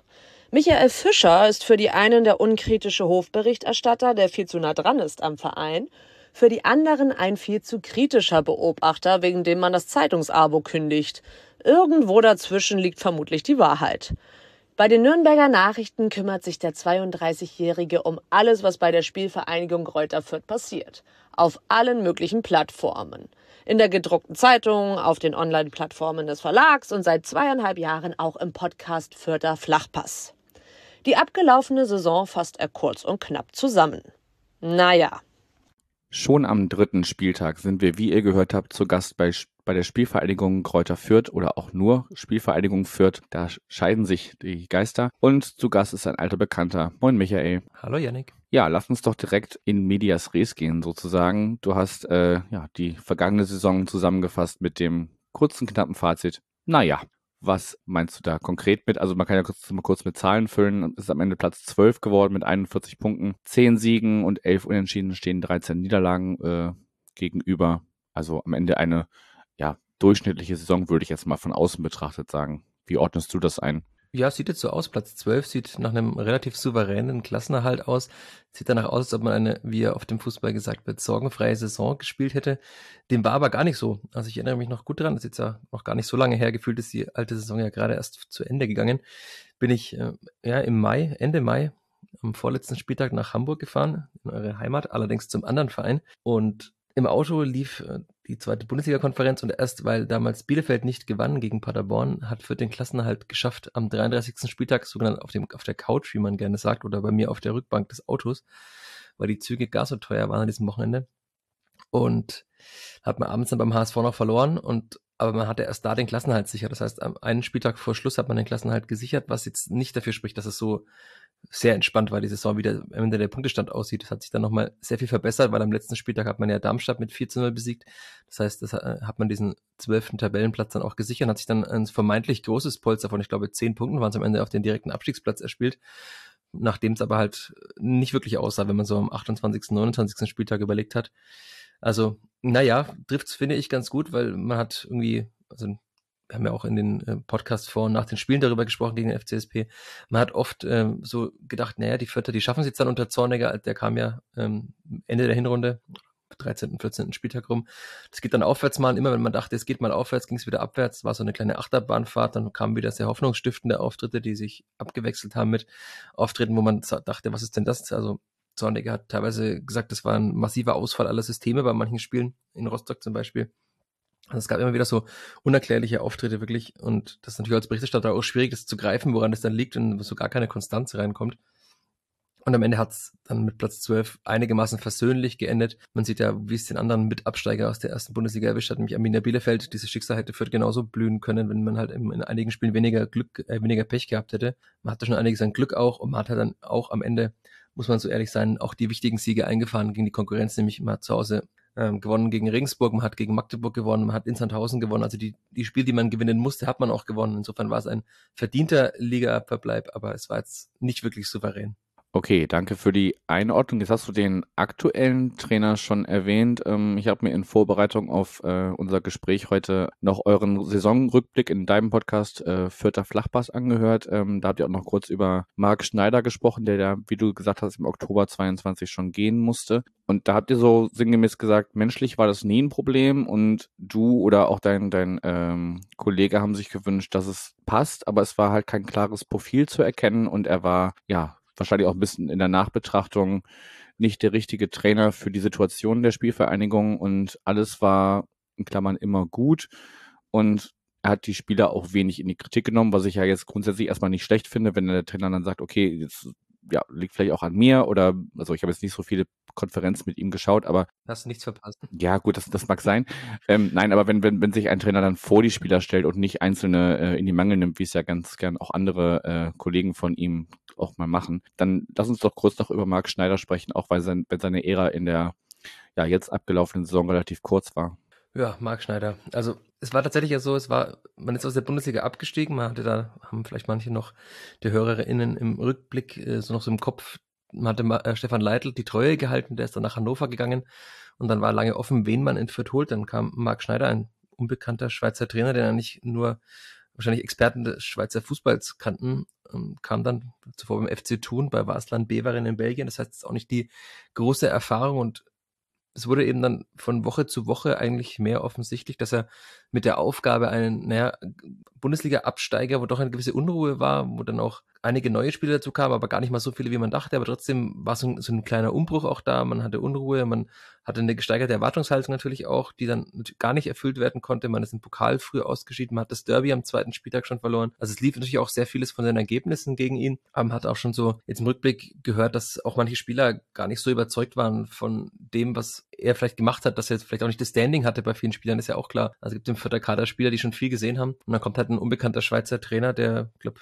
was war 44, 41, ich glaube 41 war er erst. Also er war sehr jung, auch noch relativ unerfahren. Und das hat dann einfach nicht geklappt. Die Ergebnisse sind ausgeblieben. Von Woche zu Woche wurden die Leistungen auch schlechter. Und man hat eben auch gesehen, dass es dann nochmal was anderes ist, in Deutschland zu arbeiten, in der zweiten Bundesliga, als eben in der Schweiz. Also es gab vor einiger Zeit jetzt in der Sommerpause ein Interview in, im Blick in dieser Schweizer Zeitung mit ihm oder einen längeren Text mit Stimmen von ihm und da hat er auch so gesagt, dass es ihn total überrascht hat, dass dann mal ein, ein Artikel von einem Medium, Klammer, das war von mir, äh, erschienen ist, als er einen Spieler in die Kabine geschickt hat beim Training, was jetzt eher an jedem Standort mal vorkommen kann, wenn Journalisten beim Training sind, dann gibt's eben in Online-Zeiten einen kurzen Artikel, dass der, dieser Spieler in die Kabine geschickt wurde, was jetzt auch kein wahnsinniger Aufreger war und dass sowas vorkommt, das hat ihn so ungefähr schockiert.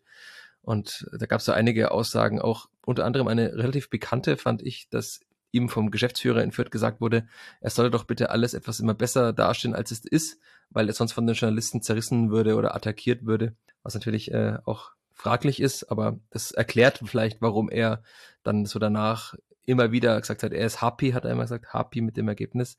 Und er war immer zufrieden und auch mit einem 2 zu 2 in Regensburg war er zufrieden. Am Ende hat man ja gesehen, wo der Jan Regensburg gelandet ist, nämlich sind direkt abgestiegen. Und da hat er dann sogar in der Nachspielzeit damals auf Zeit gespielt, hat seinem äh, Mitspieler den Ball, also Mitspieler, seinem Spieler den Ball gar nicht mehr zugeworfen für den Einwurf, weil er auf Zeit gehen wollte, aufs Unentschieden. Da waren so immer wieder so Sachen dabei, wo er eben mit Dingen zufrieden war, die eigentlich für den Bundesliga-Absteiger nicht zufriedenstellend waren. Und vielleicht erklärt dieses Interview und diese Aussagen ein bisschen mehr. Und er war am Ende, muss man leider sagen, der Aufgabe nicht gewachsen. Und wenn er natürlich in Fürth schon nicht ist, dann wird es schwierig für ihn, glaube ich, nochmal in Deutschland einen Job zu finden. Also ich gehe mal davon aus, dass er dann eher seine nächste Aufgabe, er hat bislang noch keine, also er ist seit, naja, jetzt dann bald, bald neun Monaten, ist er jetzt dann ohne Job. Das heißt, ähm, er wird ja noch bezahlt bis 2024 von der Spielvereinigung. Aber ähm, bislang schaut es nicht danach aus, ob jetzt das große Angebot an Vereinen gäbe, die ihn gerne engagieren würden. Da bin ich sehr gespannt, wo es ihn mal hinzieht. Aber ich würde ausschließen, dass er auch mal zum FCSP kommt. Da gehe ich auch von aus. Und äh, bisher war mir das äh, schwierige Umfeld oder die schwierige Presselandschaft in Fürth gar nicht so bekannt. Ja, du siehst immer nur die freundliche Seite von mir. okay, dann danke für die Einordnung zum, ja, mittlerweile auch schon länger geschiedenen Trainer Marc Schneider. Und ähm, bevor wir auf den, den jetzigen Stand des Kaders kommen, mit dem Alexander Zorniger dann weiterhin arbeiten darf, haben wir eine Frage im Blogbeitrag bekommen von Regner, der sich ähm, auch ein bisschen auf das letzte Jahr noch bezieht und aber auch einen Ausblick ähm, auf die kommende Saison wirft. Also das ist vielleicht eine ganz schöne Frage als Überleitung. Er fragt sich nämlich zum einen, also, also die Frage lautet, letztes Jahr als große Talentspiele in die Saison gegangen. Wer waren die Enttäuschungen und wer wird diese Saison explodieren? Ja, also wahrscheinlich muss man sagen, dass es doch einige Enttäuschungen gab, wobei man natürlich auch immer einschränkend dazu erwähnen muss, dass es unfair ist, jetzt jungen Spielern, die nicht im ersten Jahr den Durchbruch sofort schaffen, ähm, jetzt dann irgendwas, ja, in Anführungszeichen Dreck hinterher zu werfen, weil das eben junge Spieler brauchen teilweise länger. Also der größte Name war ja eigentlich fast schon Lucian Litbarski, der Sohn von Pierre Litbarski, der kam.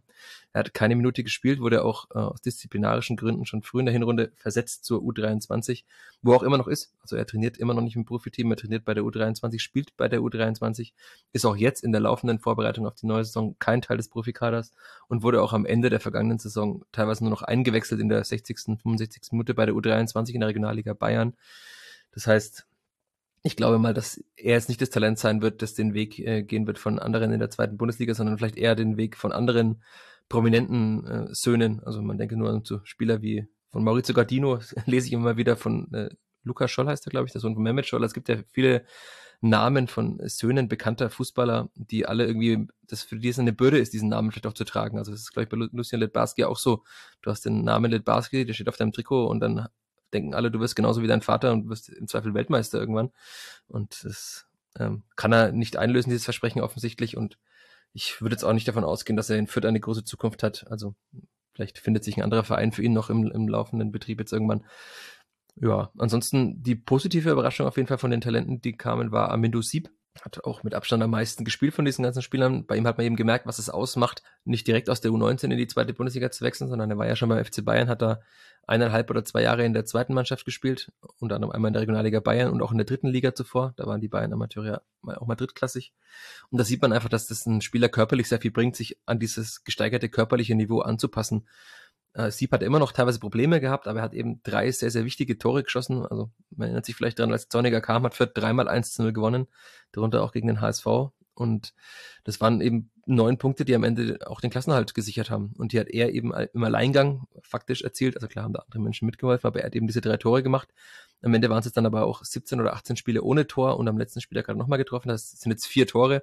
Ist für eine Debütsaison eines 19-Jährigen vollkommen okay. Aber natürlich wird jetzt auch von ihm dann der nächste Schritt erwartet. Aber ich würde jetzt nicht sagen, dass jemand aus den, von den vielen Jungen, die da kamen, ich glaube, ich habe damals ja von den Bambis gesprochen hier an dieser Stelle, äh, von den vielen Jungen, die kamen, dass einer von diesen den Durchbruch schafft und explodiert, sondern einer von den Spielern, die jetzt erst kamen. Weil man kam, es kamen schon wieder sehr viele junge Spieler nach. Stimmt, du hast damals, äh, da war ja die Frage, wie das, welches Tier, ja, welches Tier die, welches Tier die, die Spielvereinigung gekommen sind. Da hast du von den jungen Rehen gesprochen. Stimmt, ich erinnere mich. Ja, also jetzt nochmal von hinten aufgezäumt oder von vorne in dem Fall äh, deines, deiner Einordnung. Ähm, ja, natürlich immer schwere oder große Fußstapfen, äh, in die dann Spieler treten müssen, wenn, wenn ihre Väter ähm, ja, sehr bekannte Profifußballer waren, wobei man natürlich auch ne, der fairerweise sagen muss, ne, also in, in den Sphären, in denen sich jetzt ein, ein äh, oder der, der Sohn bewegt, das ist ja dann einfach, äh, sind ja andere Zeiten, als in denen äh, sein Vater sich dann noch bewegt hatten. Also der Fußball ist ja auch einfach ganz andere geworden und ich glaube, es ist einfach heutzutage auch schwieriger, sich dann, egal ob großer Name oder nicht, ähm, und mit einem gewissen Talent wird er ja gesegnet sein, sonst wäre er nicht zumindest in der zweithöchsten Spielklasse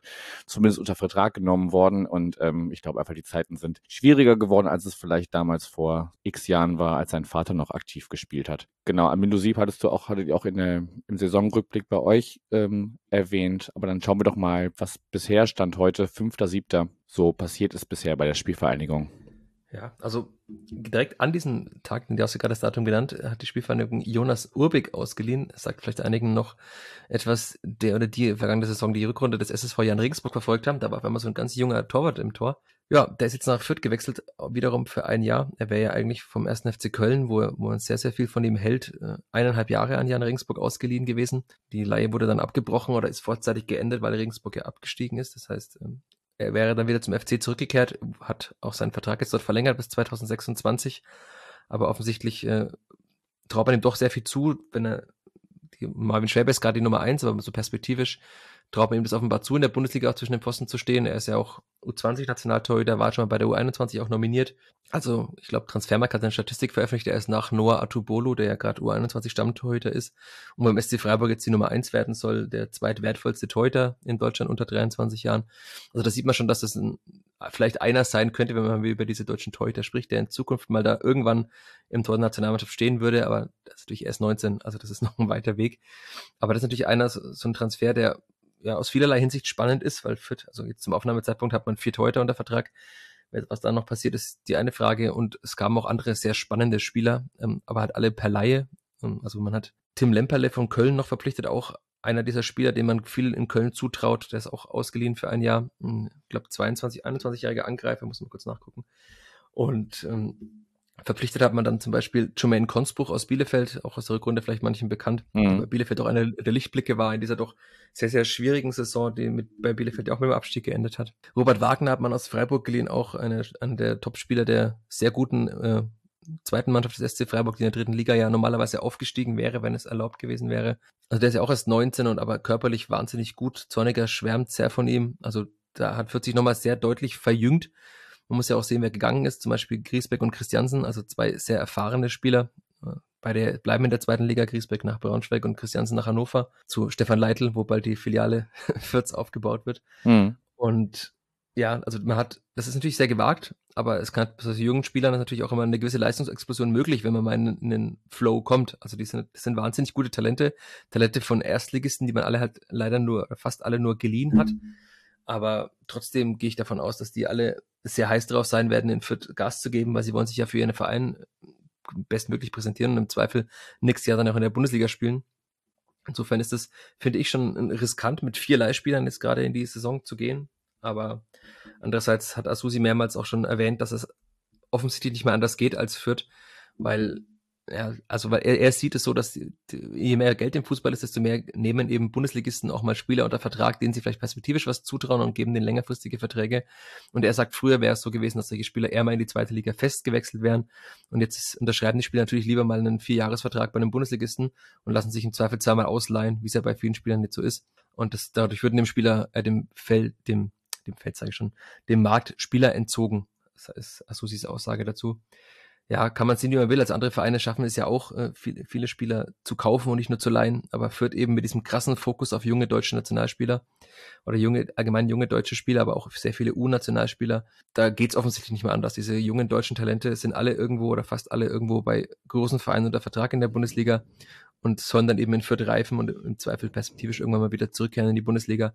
Aber es ist natürlich auch jetzt wenig nachhaltig. Also wenn die alle nächstes Jahr wieder gehen, muss man auf mindestens auf vier Positionen wieder neue Spieler suchen. Ja, das hatten wir ja jetzt zuletzt ähm, bei uns auch mit Igor Matanovic, der ja auch schon äh, seit letzter Saison Eintracht Frankfurt äh, gehört und äh, dann jetzt noch ein Jahr bei uns gespielt hat, wenn ich mich jetzt gerade richtig, richtig im Kopf habe. Und kann man ja auch, also da werden ja sicherlich auch die Berater oder oder Beraterfirmen ähm, ne, ne, ein Wörtchen mitreden und ähm, ja, kann man ja aus Spielersicht auch verstehen, dass man da irgendwie seine seine Schäfchen im Trocken haben möchte und äh, dann, wenn der Verein dann sagt, okay, du sammelst aber Spielpraxis äh, bei anderen äh, eher unterklassigeren Vereinen, dann dann ähm, ja macht das ja aus aus Sicht des Vereins auf jeden Fall Sinn und, und der Spieler hat dann die Chance äh, zu zeigen, dass er eigentlich in den Profikader der, der ersten Mannschaft in der Bundesliga in dem Fall dann gehört. Wobei ich da jetzt, äh, wenn ich Igor Matanovic schon er, erwähne, ja, muss er erst noch beweisen. Das hat jetzt äh, in dem Jahr, wo er noch bei uns war, aber eigentlich schon Frankfurt gehörte, ähm, ja, nicht so richtig funktioniert, muss man dann sehen. Es kann halt, ähm, ja, wie du auch schon sagst, ne,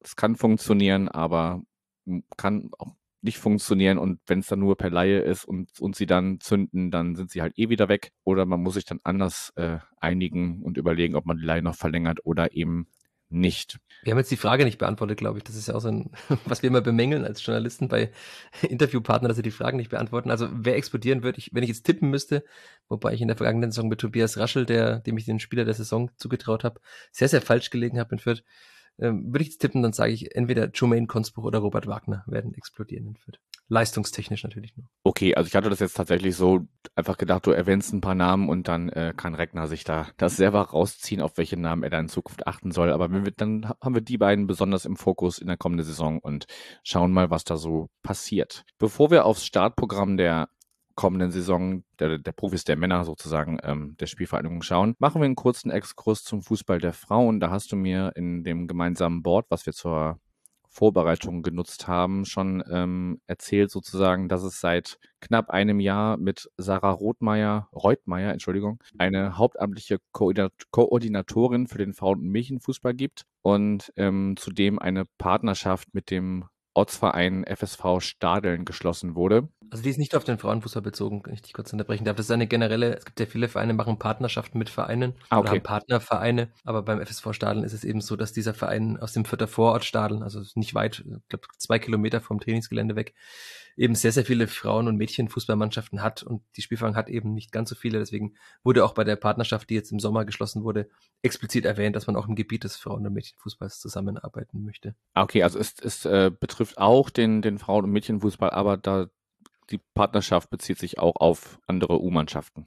Genau, in der Jugendtrainerausbildung, solche Dinge noch. Okay. Und dann kannst du ja, hast du auch ein bisschen was dazu geschrieben, wie es äh, um die Mannschaften, die es schon gibt, äh, derzeit bestellt ist. Kannst du ja auch noch mal kurz für uns einordnen, damit man so ein bisschen ein Bild davon hat, was gerade im Frauen- und Mädchenfußball bei der Spielvereinigung los ist. Also es ist so, dass bei der Spielvereinigung schon seit längerer Zeit Frauenfußball gibt. Man hat vor, also ich würde mal sagen, knapp zehn Jahren jetzt, ich habe jetzt nicht das genaue Datum im Kopf, ist ja auch nicht so wichtig, ähm, hat man die Lizenz eines Vereins übernommen, ich glaube aus Oberfranken war das damals, und ist relativ hoch eingestiegen, ist dann auch bis in die Regionalliga aufgestiegen einmal.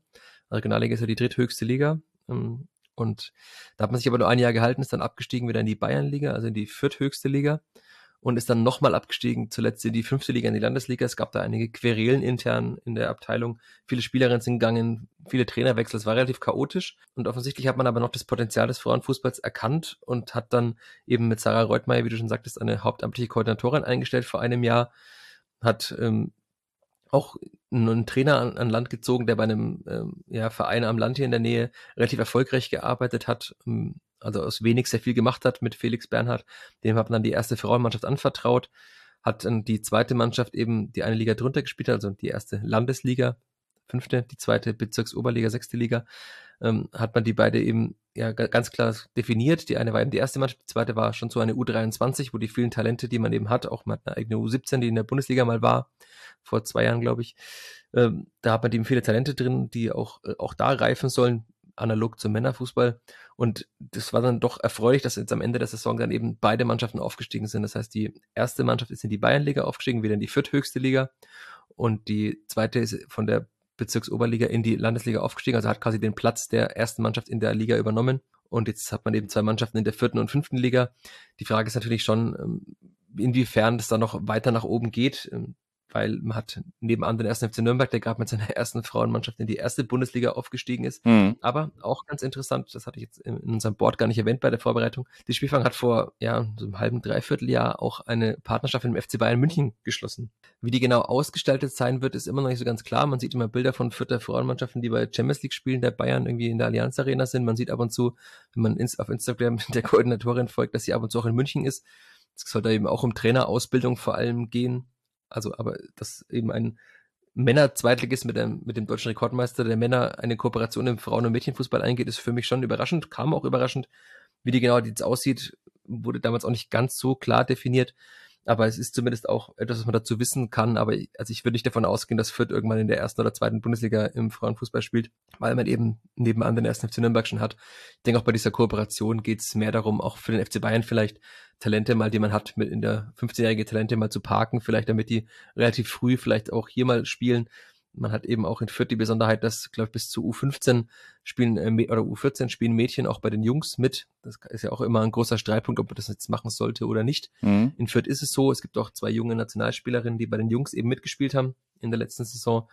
Also vielleicht geht es auch darum, aber wie genau das jetzt ausgestaltet ist, dafür ist jetzt, also habe ich weder die Zeit noch gehabt, das groß zu recherchieren, aber es ist auch in Fürth jetzt nicht so, dass beim Frauenfußball jede Woche ähm, 150, 200 Menschen sind, sondern das ist noch ein sehr kleines Pflänzchen, aber der Verein hegt und pflegt es schon. Also zum Beispiel war jetzt auch bei der, beim Neujahrsempfang im Januar gab es einen eigenen Part, in dem auch ähm, Sarah Reutmeier als Koordinatorin kurz mal sprechen durfte über den Verlauf und auch am letzten Spieltag im Stadion wurde nochmal auf den Frauen- und Mädchenfußball eingegangen. Also es geht voran, aber es wird jetzt, glaube ich, nicht so groß werden wie bei anderen Vereinen.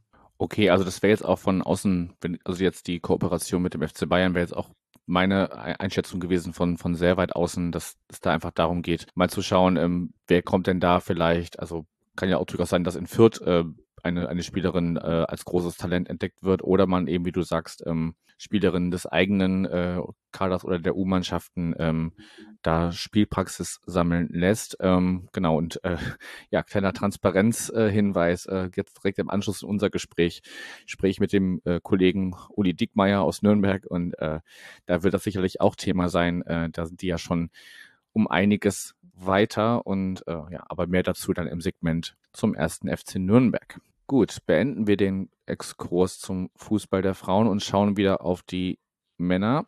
Dann schauen wir erstmal auf die ersten vier Pflichtspiele. Das äh, ja von außen betrachtet gar nicht mal so einfach, würde ich sagen. Ähm, ihr empfangt erst den SC Paderborn, dann geht's nach Kiel, dann geht's im Pokal nach Halle und dann empfangt ihr uns am dritten Spieltag. Wie blickst du auf das Auftaktprogramm der Spielvereinigung? Ja, es ist witzig, dass du sagst, es ist gar nicht so leicht, wenn man so die Zweitligatabelle anschaut. Ich weiß nicht, wie viele Spiele dann leicht sind in der Saison. also das wird schon wahrscheinlich eine sehr, sehr ausgeglichene Liga, vielleicht sogar noch mehr als im letzten Jahr. Aber klar, also der SC Paderborn spielt ja eigentlich fast jedes Jahr oben mit, hat natürlich auch jetzt einige Spieler verloren, hat dafür aber unter anderem Max Kruse verpflichtet, was natürlich der größte Name ist. Aber auch Paderborn hat ja allgemein seit vielen Jahren sehr gute, sehr vielversprechende Transfers immer. Also das wird schon mal spannend, aber trotzdem ist es beim SCP natürlich auch ein gewisser Umbruch. Man hat zum Beispiel Ron Schallenberg verloren, also werdet ihr im Kapitel zum FCSP, äh, zum SCP gegen den FCSP ja auch dann größer mal erwähnen, aber mhm. also vielleicht trifft es für Fürth ist es ganz gut so, dass man eben auf den SC Paderborn trifft, wenn er noch nicht ganz so eingespielt ist, wenn da auch vielleicht nochmal Automatismen noch nicht so greifen, wenn vielleicht Max Kruse noch nicht ganz so fit ist, weil er die Spielfitness noch nicht erlangt hat.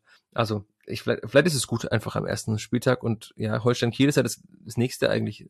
Also die haben ja auch einen sehr, sehr großen Umbruch. Das heißt, da muss ich auch erst alles mal finden. Vielleicht ist es auch gar nicht so schlecht, gegen die mal relativ früh in der Saison zu spielen. Ich erinnere mich äh, gerne äh, und auch ungerne, also beides gleichzeitig an das letzte Gastspiel in, in Kiel. Es war der erste Spieltag der Rückrunde im Winter. Es war sehr kalt, aber man hat eben da in Kiel sehr, sehr gut gespielt, hat eigentlich Kiel beherrscht eine Halbzeit lang. Also da hat man noch gesehen, was dieser zornige Fußball eben in der zweiten Liga bewirken kann. Hat am Ende dann aber verloren. Also bin da so relativ zuversichtlich. Da habe ich schon eher ein bisschen Angst, in Anführungszeichen Angst, wenn die haben im Fußball vor dem Spiel gegen FC St. Pauli, der jetzt ja dann doch keinen so großen Aderlass hat, wie man gerne sagt, sondern zusammengeblieben ist, auch wieder gute Transfers getätigt hat, wenn ich so Tim richtig verstanden habe in seinen Analysen. Also da ist natürlich eine sehr eingespielte Mannschaft. Deswegen ist es gut, dann, dass vielleicht er auch 40 bis dahin ein bisschen einspielen kann. Und ja, Pokal in Halle. Ja, Pokal ist eigentlich in Fürth, da sollte man jetzt auch nicht hoffen auf niederklassigen Gegner, denn man ist im Bundesliga-Jahr 2021, 22 gegen den Viertligisten Babelsberg ausgeschieden und in der vergangenen Saison 22, 23 beim Fünftligisten Stuttgarter Kickers ausgeschieden. Das heißt, auch das ist ja keine Gewähr, dass man weiterkommt, wenn man bei einem unterklassigen Verein spielt. Und ich habe im vergangenen Jahr, weil ich äh, Groundhopping-mäßig mal in Bayreuth war, in der dritten Liga, um mir das Stadion anzuschauen, Bayreuth gegen Halle angeguckt und da fand ich jetzt Halle auch nicht so berauschend, dass man da als Zweitligist davor Angst haben müsste. Also wären ja auch beinahe abgestiegen aus der dritten Liga. Das heißt, eigentlich ist, müsste der Anspruch eines gestandenen Zweitligisten wie der Spielvereinigung sein, dass man da dann eben letztlich dann doch souverän weiterkommt. Insofern, ja, man kann jetzt immer sagen, es ist schwierig, andererseits trifft es ganz gut, dass man diese Gegner empfängt. Und es geht auch so weiter für Fürth, also man spielt dann auch gegen Nürnberg relativ früh, gegen Hannover relativ früh. Das sind alles sehr größere Namen.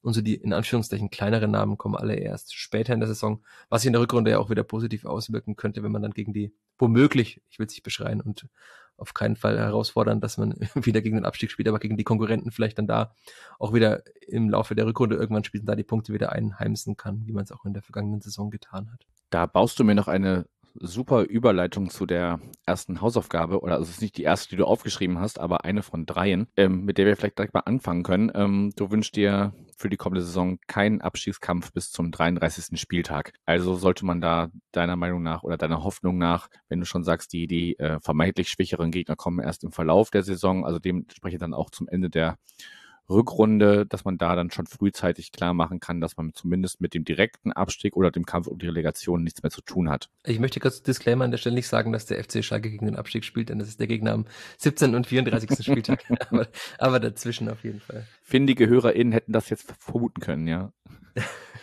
Ja, also ich, es war jetzt auch als Reporter nicht so einfach, weil natürlich, wenn man, das kommt dann als, als zweiter Wunsch auch, ähm, ich äh, spoiler jetzt noch nicht, aber wenn man auch allgemein nicht so erfolgreich ist, natürlich auch die Zusammenarbeit, wenn man als Reporter jede Woche dabei ist, jede Woche mit den Menschen zu tun hat, fast täglich eigentlich beim Training, Pressekonferenzen, um die Spieltage rum und so weiter, dann ist die Laune natürlich auch nicht so gut. Ich würde mir einfach mal, das sagen ja auch andere Vereine gerne, eine sorgenfreie Saison wünschen, in der man einfach gut Fußball spielt, in der man eine Mannschaft entwickelt, in der man vielleicht auch Freude haben kann, auch mal als Reporter an einem guten Fußball im Stadion, an Talenten, die sich schön entwickeln.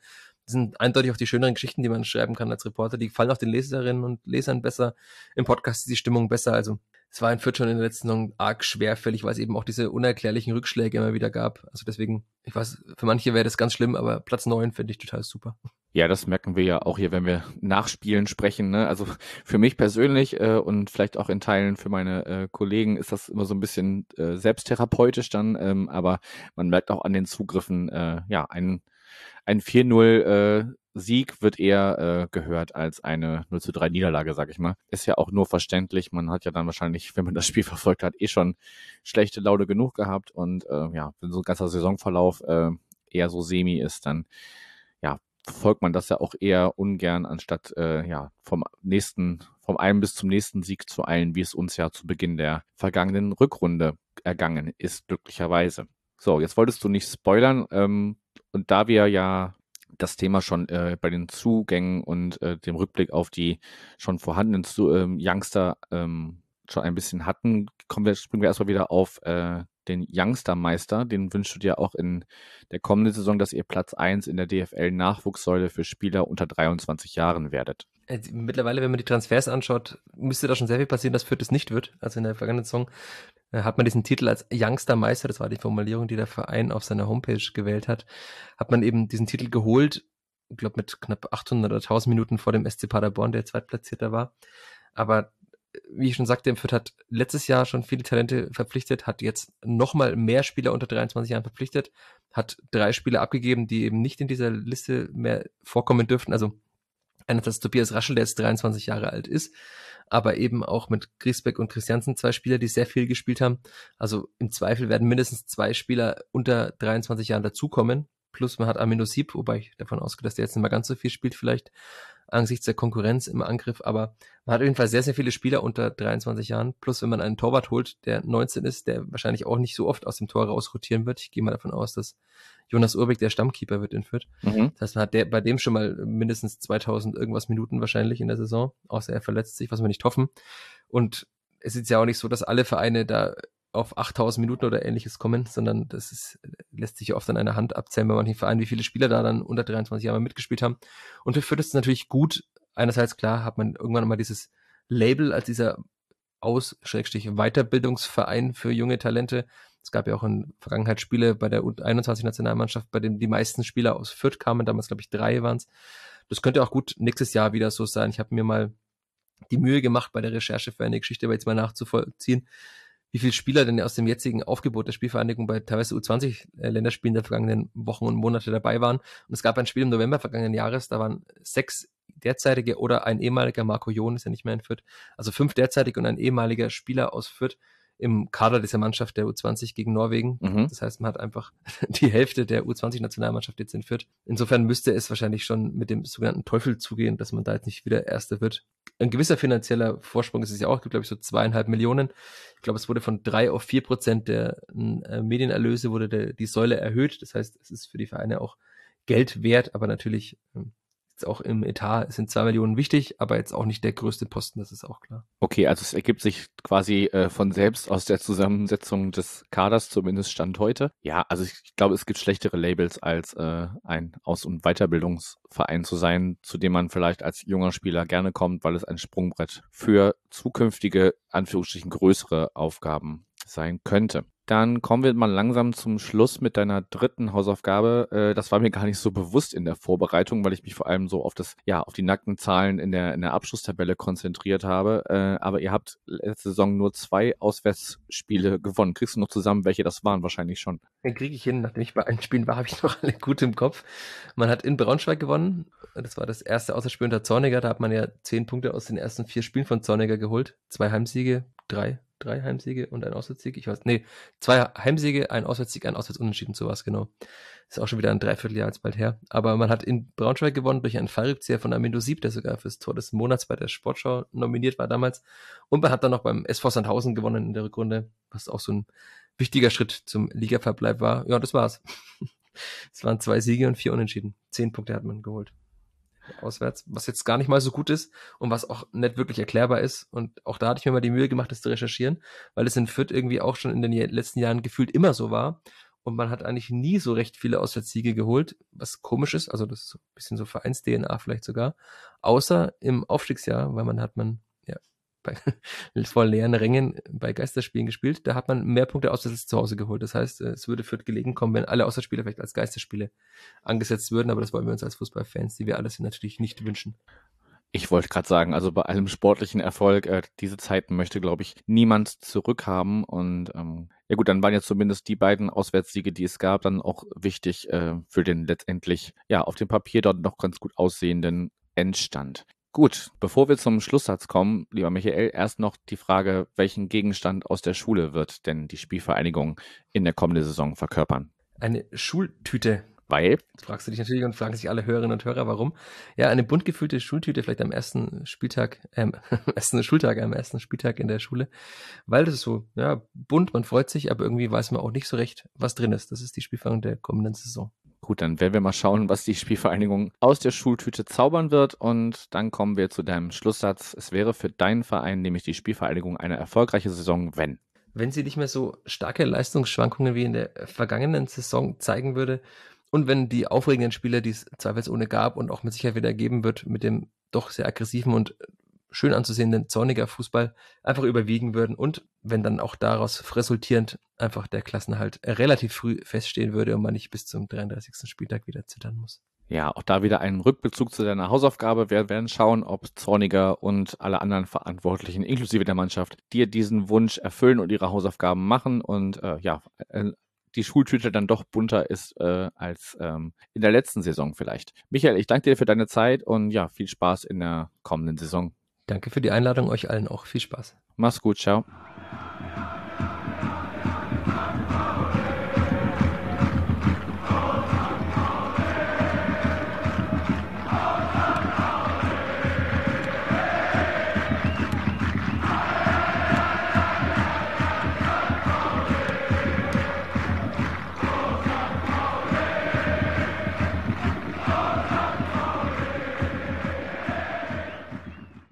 Am vierten Spieltag kommt der erste FC Magdeburg zum FCSP. Diana ist seit 2019 in Magdeburg beheimatet, geht aber schon seit 2017 ins HKS und hat früher auch selbst Fußball gespielt. Sie ist sowohl Mitglied im Verein als auch bei der örtlichen Fanhilfe. Die vergangene Saison war eine Achterbahn für sie. Trotzdem hat sie auf die Mannschaft vertraut und war sicher, dass die Klasse gehalten wird. In der kommenden Saison freut sie sich sowohl auf alte Bekannte als auch neue Stadien. Was es für Ihren Verein noch an Hausaufgaben zu erledigen gibt, hört ihr jetzt. Auch in dieser Saison geht es wieder gegen den ersten FC Magdeburg und schon am vierten Spieltag empfangen wir den FCM am Millantor und ich empfange heute wieder die Diana. Moin. Moin nach St. Pauli. Ja, schön, dass du wieder mit dabei bist. Bevor wir auf die kommende Saison schauen, schauen wir mal ein bisschen zurück. Am Ende ist es Platz 11 geworden, zweitbester Aufsteiger hinter dem äh, FCK auf Platz 9. Ähm, 43 Punkte, 12 Siege, 7 Unentschieden, 15 Niederlagen. Also insgesamt durchaus eine solide Saison für einen Aufsteiger, würde ich jetzt von außen sagen. Ähm, du hast es als Achterbahnfahrt beschrieben, hast, warst dir aber die ganze Zeit sicher, haben wir im Intro gehört, dass die Mannschaft das schon irgendwie wuppen wird, sage ich mal. Und ähm, ja, wie blickst du heute auf die vergangene Spielzeit zurück? Immer noch ist eine Abfahrt gewesen für mich. Ja, der Start war nicht ganz so gut. Ja. Ähm, gut, wie immer, über Mannschaft muss ich erstmal finden. Und ähm, gab ja dann auch noch die ein oder andere Verletzung und so dass man halt auch nicht so aus dem vollen Schopf, äh, schöpfen konnte. Und ähm, ja, ich sag mal so, man hat, man musste Vertrauen haben. Ja, wie immer. Und ähm, als Aufsteiger hast du es immer schwer, ähm, die Klasse zu halten. Und ähm, ja, und dann hat sich ja die Mannschaft gefangen. Und ähm, dann ging die wilde Fahrt los. Gibt es da noch so einzelne Spiele, die du so besonders in Erinnerung hast, wo du sagst, ach, da war so ein, so ein Wendepunkt oder so ein Knackpunkt, wo du dir sicher warst, okay, jetzt, jetzt kriegen wir das schon irgendwie hin? Mm -mm. Nicht so wirklich, weil das ähm, klar, Kiel war äh, ein Knackpunkt, kann man schon sagen, ähm, wo wir da ähm, in allerletzter äh, Minute dann äh, das Auswärtstor geschossen haben. Ähm, das war ein Knackpunkt und hat auch die Moral der Mannschaft gezeigt. Was und auch was überhaupt in ihr steckt an Kampfreist. Also da ist jeder für jeden äh, eingestanden und ähm, dann haben wir die drei Punkte ähm, aus der Kieler Förder mitgenommen. Okay, also zumindest ein Spiel, wo du sagst, okay, das, das könnte noch so im Nachbetrachtung, könnte das mhm. ein sehr wichtiges Spiel gewesen sein. Du seid ja einer der, der Vereine, die äh, in der abgelaufenen Saison den Trainer nicht gewechselt haben und auch jetzt äh, zur neuen Saison bleibt Christian Titz an der Seitenlinie. Mhm. Wenn ich mich richtig erinnere, äh, auch als wir unter der Saison gesprochen haben, warst du immer schon sehr begeistert von ihm. Ähm, der ist ja nun auch schon seit Februar 21 da, also hatte jetzt schon über zwei, zweieinhalb Jahre, sag ich mal, Zeit mit dem, mit der Mannschaft zu arbeiten. Ähm, wie würdest du, ja, seine Arbeit in der vergangenen Saison beurteilen? Titz hat ein, ähm, verfolgt ein klares Spielsystem, aus meiner Sicht. Und ähm, mit den richtigen Spielern ähm, an seiner Seite funktioniert das auch. Und ähm, wenn man dann auch immer mal so in den letzten, in der, ich sag mal, anderthalb, zwei Jahren guckt, äh, was so die Transfers betrifft, ähm, sieht man, dass er Spieler ähm, zu uns nach Magdeburg geholt hat, die auch schon in früheren Zeiten unter ihm äh, gespielt hatten und so äh, die Philosophie äh, Christ von Christian Titz auch kennen. Und ähm, dazu kommt natürlich noch ähm, Ottmar Schork, ähm, als Sportdirektor bei uns, ähm, der auch ein, ein, sehr gutes Händchen hat, was diese Transfers betrifft. Und das matcht einfach ähm, diese Chemie zwischen Christian Titz und Ottmar Schork. Und das merkt man auch. Wenn man dann mal so äh, zwischen den Zeilen ähm, liest oder ähm, auch äh, auf dem Spiel guckt ähm, und ähm, von daher ähm, besser hätte es nicht kommen können für uns, sage ich mal, als mit den beiden. Okay, also zumindest bei den Verantwortlichen alles super. Ich muss mir jetzt gerade selber, habe ich jetzt festgestellt, ich habe es eben wieder falsch gesagt. Das heißt Magdeburg und nicht mhm. Magdeburgs. Ähm, weiß nicht, warum man das, äh, ja, wenn man nicht in, in der Region beheimatet ist, dann wird das A immer gerne ein bisschen langgezogen. Also Magdeburg. Gut, dann hast du ja schon angesprochen, ähm, indirekt den Kader, mit dem Christian Titz dann auch weiter arbeiten wird. Und da können wir ja mal zumindest kurz draufschauen, was bisher schon so bekannt ist. Also rein mhm. von den Zahlen Stand heute sind äh, stehen neun Zugänge, 13 Abgängen gegenüber. Yep. Was ja schon dafür spricht, dass es wieder ein ziemlicher Umbruch sein wird jetzt äh, im, im Sommer. Es sei denn, du kannst das nachher dann oder gleich für mich einordnen, ob denn die Abgänge wirklich so schmerzhaft sind oder ja, ob das eigentlich Namen sind, wo man schon dachte, dass da die Zeit auch reif ist für einen neuen Verein. Ja, bekanntester Name sicherlich Julian Pollersbeck, ähm, erfahrener Torhüter, war zuletzt bei Lyon, hat sich aber jetzt erstmal an der Wade verletzt und, und fällt erstmal aus. Ähm, das wäre jetzt so der, der Name, der mir am ehesten geläufig ist, aber du kannst ja gerne mal so ein paar Namen nennen, wo du mhm. sagst, da, äh, ja, da sollte man drauf schauen, dass, oder das wäre wichtig zu erwähnen, was da äh, transfermäßig passiert ist. Hm, also ähm, von den Abgängen her tut natürlich ähm, ähm, der Abgang von Spitzname Panzer weh. Äh, ähm, er war halt, ja, ich sag mal, eine Kampfsau. Panzer ist natürlich mit äh, Kai Brünker gemeint. Ähm, das tut schon äh, weh, weil er war einfach ein Typ. Und ich finde, du brauchst gewisse Typen im Team. Mhm. Das, ähm, ja, mal gucken, wie wir das äh, kompensieren können. Ähm, dann sind, ähm, ist Tarek Schad zurückgekommen, der als sogenannter Local Player ähm, zu, zum Verein gehört. Heißt, ähm, er wurde bei uns ähm, ausgebildet, hat auch ähm, eine ganze Zeit ähm, im Profikader gespielt, hatte dann äh, den ein oder anderen Transfer und ist ähm, wieder zurück ähm, für ab dieser Saison ähm, beim ersten FCM. Ähm, dann ähm, ist äh, gekommen Ahmed Aslan und fürs Mittelfeld. Alexander Nollenberger im Sturm könnte eventuell auch dem einen oder anderen noch was sagen.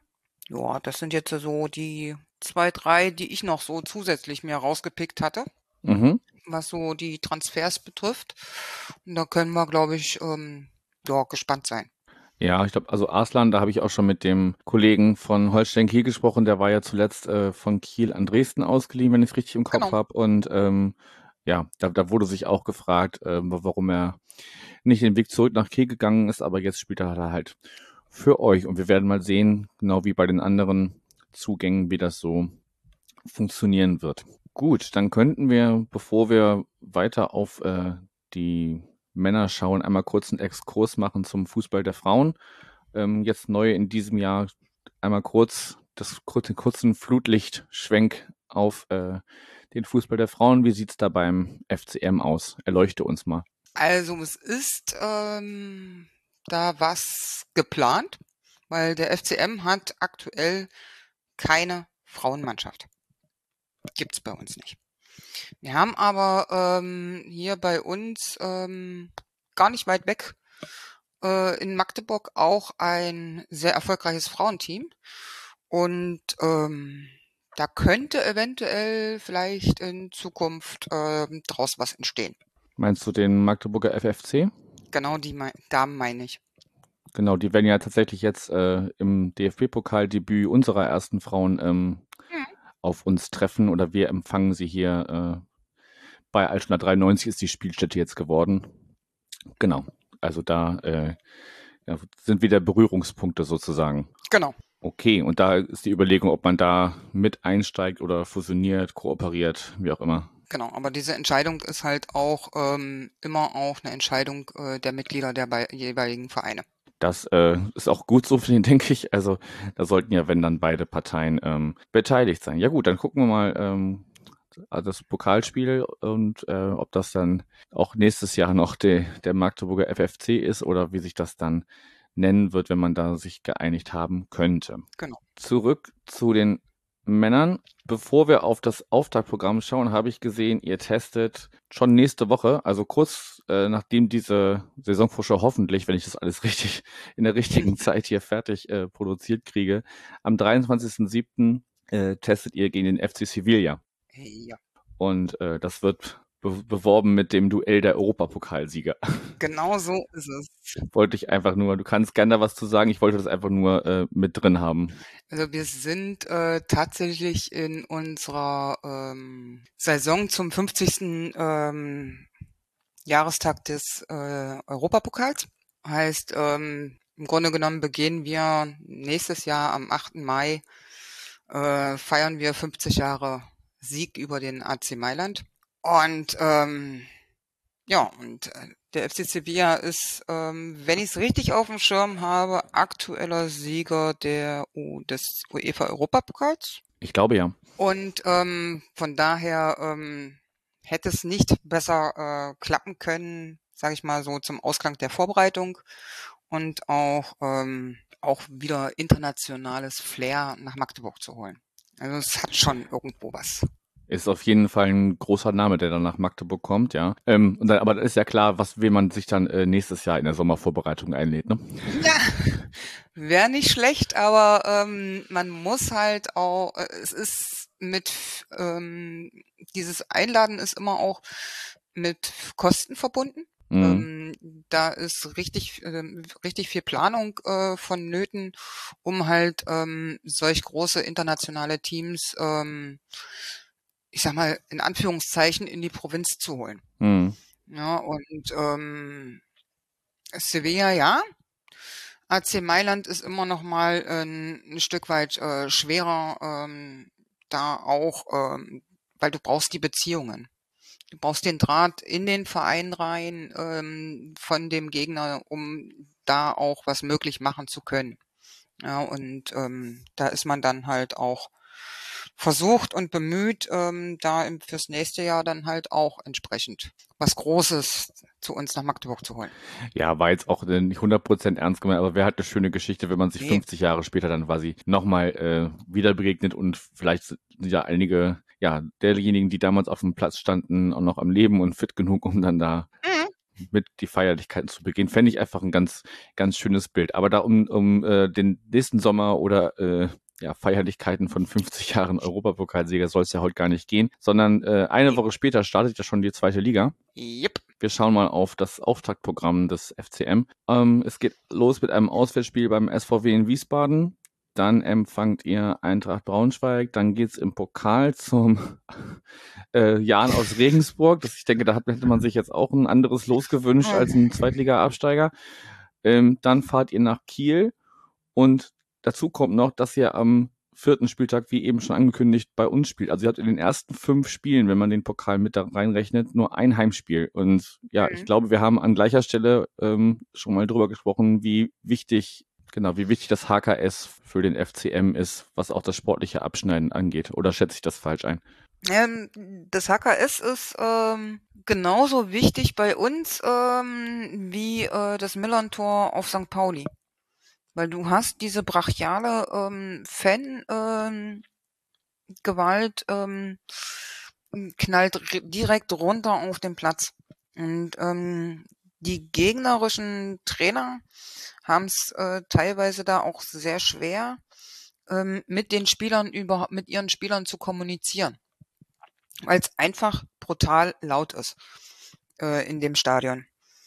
Und ähm, ja, und das macht es halt auch schwer, das Ganze, äh, da, dass andere Gegner ihren Spielplan halt umsetzen können. Also würdest du mir zustimmen, dass es jetzt nicht so optimal ist, dass man nur ein Heimspiel in den ersten fünf Spielen hat? Nicht wirklich. Ich weiß auch gar nicht, was sich die DFL dabei gedacht hat. Sage ich dir ganz ehrlich. Wahrscheinlich nicht viel. Richtig. Genauso ärgert mich das, ähm, weil ähm, es hieß ja immer, es wird keine Montagsspiele mehr geben. So, und da schickt man uns aus Sachsen-Anhalt mal eben auf den Montag runter nach Bayern. Ja, ich glaube, ich, ich weiß nicht, inwieweit sie damals den DFB-Pokal davon ausgeschlossen haben. Ja, es ärgert aber maßlos, sag ich mal. Ja, und, du kann ich vollkommen ähm, nachvollziehen. Es macht einfach keinen Spaß. Zumal ähm, ich bin letztes Jahr, ähm, also in der letzten Saison bin ich ähm, runter nach Regensburg gefahren.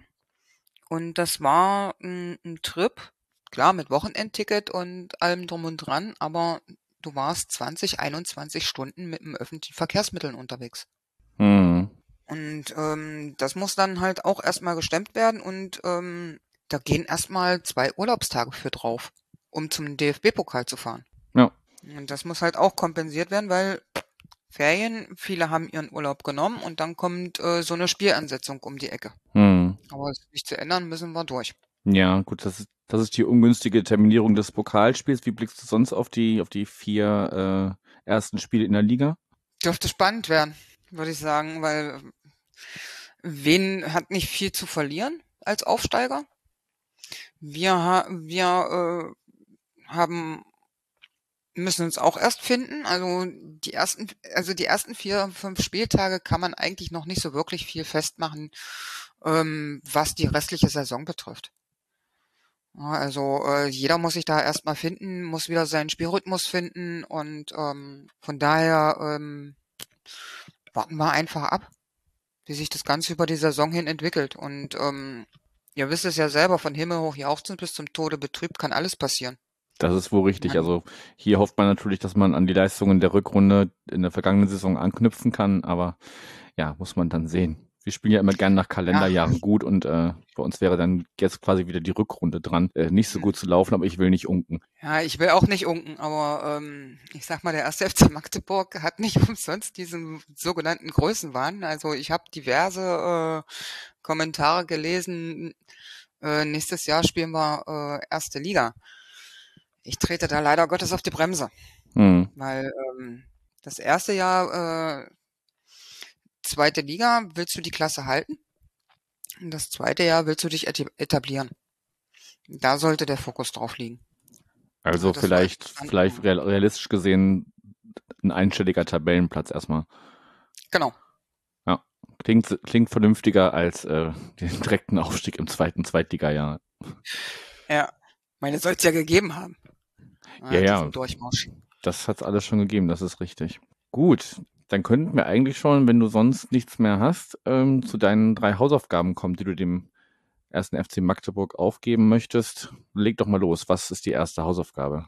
Die erste Hausaufgabe, ein vernünftiges Social Media Team. Okay, das musst du, glaube ich, ein bisschen ausführen. Ja, ähm, also die Mannschaft war jetzt ähm, für zehn Tage im Trainingslager gewesen und hatte dort auch ähm, die ein oder anderen ähm, Testspiele bestritten. Und ähm, man hat es nicht geschafft, irgendwo äh, dort eventuell für die Fans ähm, oder die Anhängerschaft, die zu Hause ist, geblieben ist oder im Urlaub verweilt, einen vernünftigen Stream hinzubekommen. Es gab auch keinen Ticker. Das mag vielleicht der Situation geschuldet sein, dass man mit nur zwei Leuten aus der ähm, Presseabteilung vor Ort war. Allerdings war es tatsächlich sehr, sehr dürftig.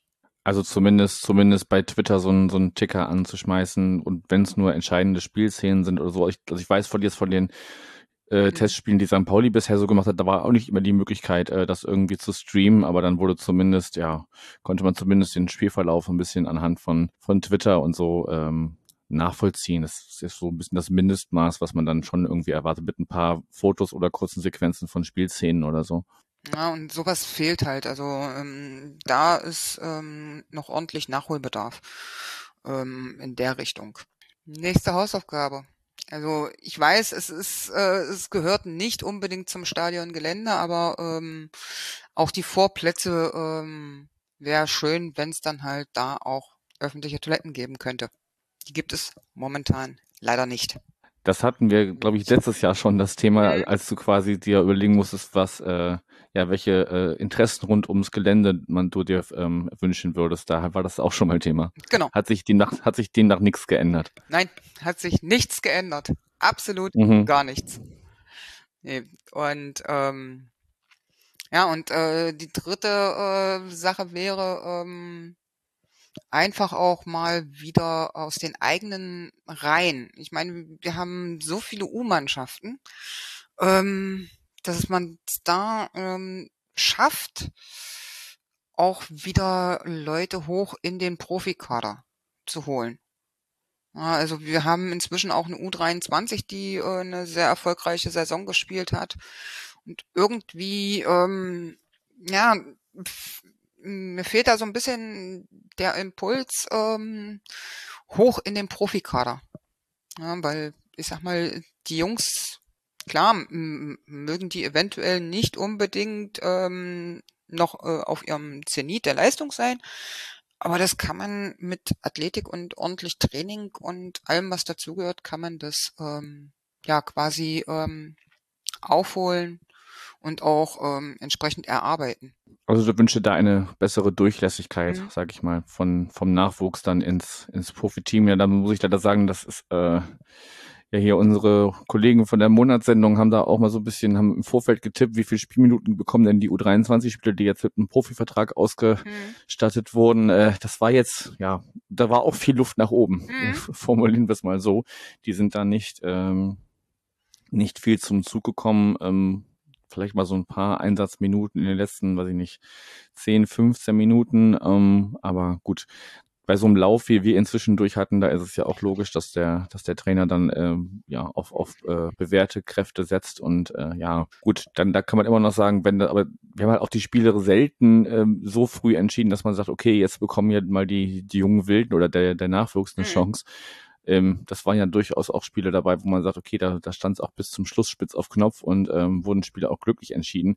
Das ist natürlich dann, wenn die sportliche Situation es, es ähm, hergibt, einfacher ähm, Nachwuchsspielern eine Chance zu geben, als wenn man äh, eh schon in einer Sport, sportlich prekären Situation ist, wobei ja auch andere äh, Trainer ist, also Christian Streich ist da ja auch ganz groß, selbst in ganz wichtigen Spielen da einfach mal so einen so 20-Jährigen reinzuschmeißen und zu sagen, hier, komm, mach mal. Ja gut, das haben wir ja auch gemacht. Also ich muss sagen, ähm, als ähm, sowohl Tim Boss als auch äh, Dominik Reimann, unsere zwei Torhüter, äh, verletzt waren, ähm, haben wir den Noah Groth aus der äh, U19 ähm, ins Tor gestellt und ähm, der hat seine Aufgabe richtig gut gemacht. Also der hat eine Ruhe ausgestrahlt, eine Sicherheit und ähm, der hat und ähm, der ist halt auch mit einem äh, Profivertrag ausgestattet worden. Mhm. Ist aber, glaube ich, jetzt genau wie Pollersbeck erstmal verletzt mit einem Muskelfaserriss. Mhm. Dafür ist aber Dominik Reimann zumindest wieder im Training, was schon mal äh, Hoffnung gibt. Okay, also der ist mit ins Trainingslager gefahren, im Gegensatz zu den anderen beiden erwähnten. Mhm. Gut, also dann schauen wir mal, ob es in der kommenden Saison vielleicht mehr Chancen für den Nachwuchs beim ersten FC Magdeburg gibt ich sage das einfach ganz oft jetzt in, in, Folge, dann lerne ich das irgendwann und im Laufe der Saison spreche ich das dann immer richtig aus mit dem ersten FC Magdeburg. So, dann könnten wir schon, liebe Diana, zur Abschlussfrage kommen, die da lautet, welchen Gegenstand aus der Schule wird denn der FCM in der kommenden Saison verkörpern? Das ist eine gute Frage, eine spannende Frage. Habe ich mir auch tatsächlich Gedanken drüber gemacht. Und ähm, ich sag einfach mal, wir werden der Zeigestock. Ja, klassisch an der Landkarte da, so dieses. Oder andere nennen es heute auch Laserpointer. Wenn das dem einen oder ah. anderen eher was sagt, aber bei uns, also bei mir, ich komme, ich bin in den 90er Jahren ähm, in der Schule gewesen und ähm, das war quasi ähm, wie so eine Art äh, lange Stange, wo der Lehrer an seiner Tafel stand und dann auf äh, von mir aus die Landkarte, äh, auf der Landkarte den Ort X angezeigt hatte. Und man selber musste dann sagen, was da liegt. So, genau. Oder man musste halt, ähm, der ist dann da einen Flussverlauf lang gefahren mit diesem Zeigestock. Ja. Okay, da musst du uns jetzt noch erklären, warum denn dann der FCM ein Zeigestock ist. Der FCM, ähm, ein Zeige, also der FCM ist für mich ein Zeigestock, weil es ähm, ohne Fans quasi ähm, die ähm, die das im Grunde genommen ja aufzeigen, nach außen tragen ähm, und diese ganze Reise ähm, auch immer begleiten. Auch wenn es nicht so gut läuft, egal wie weit es geht, ähm, der FCM kann sich auf seine Fans verlassen. Die dann die Richtung vorgeben, sozusagen mit dem Zeigestock. Genau, mit dem Zeigestock. Jetzt habe ich es verstanden. Ja, wunderbar. Dann könnten wir eigentlich schon zum Schlusssatz kommen, der da lautet, es wäre für, für deinen Verein eine erfolgreiche Saison, wenn. Wir in der Liga verbleiben. Okay, also doch dann äh, etwas kleinere Brötchen, als du vorhin gesagt hattest, mit dem Etablieren in der zweiten Liga. Da, also zweites Jahr reicht ja auch der Klassenerhalt. Vollkommen. Ich gehe da mit einer ordentlichen Portion Demo dran. Sage ich ganz ehrlich. Und ähm, tut vielleicht dem einen oder anderen auch mal äh, ganz gut, ein bisschen demütig zu sein. Also und von daher ähm, große Sprüche klopfen bringt uns nichts. Ja, jeder muss erstmal in, klar auf sich schauen und ähm, von daher ähm, uns erwarten eine, uns erwarten eine spannende Saison mit spannenden ähm, Gegnern, ähm, darunter auch der ein oder andere ähm, ja Dino, wie man so schön sagt, wo ordentlich Tradition hinterhängt. Mhm. Und ähm, gucken wir mal. Ja, mehr bleibt uns jetzt an diesem äh, zu diesem Zeitpunkt auch nicht übrig, als einfach mal zu schauen.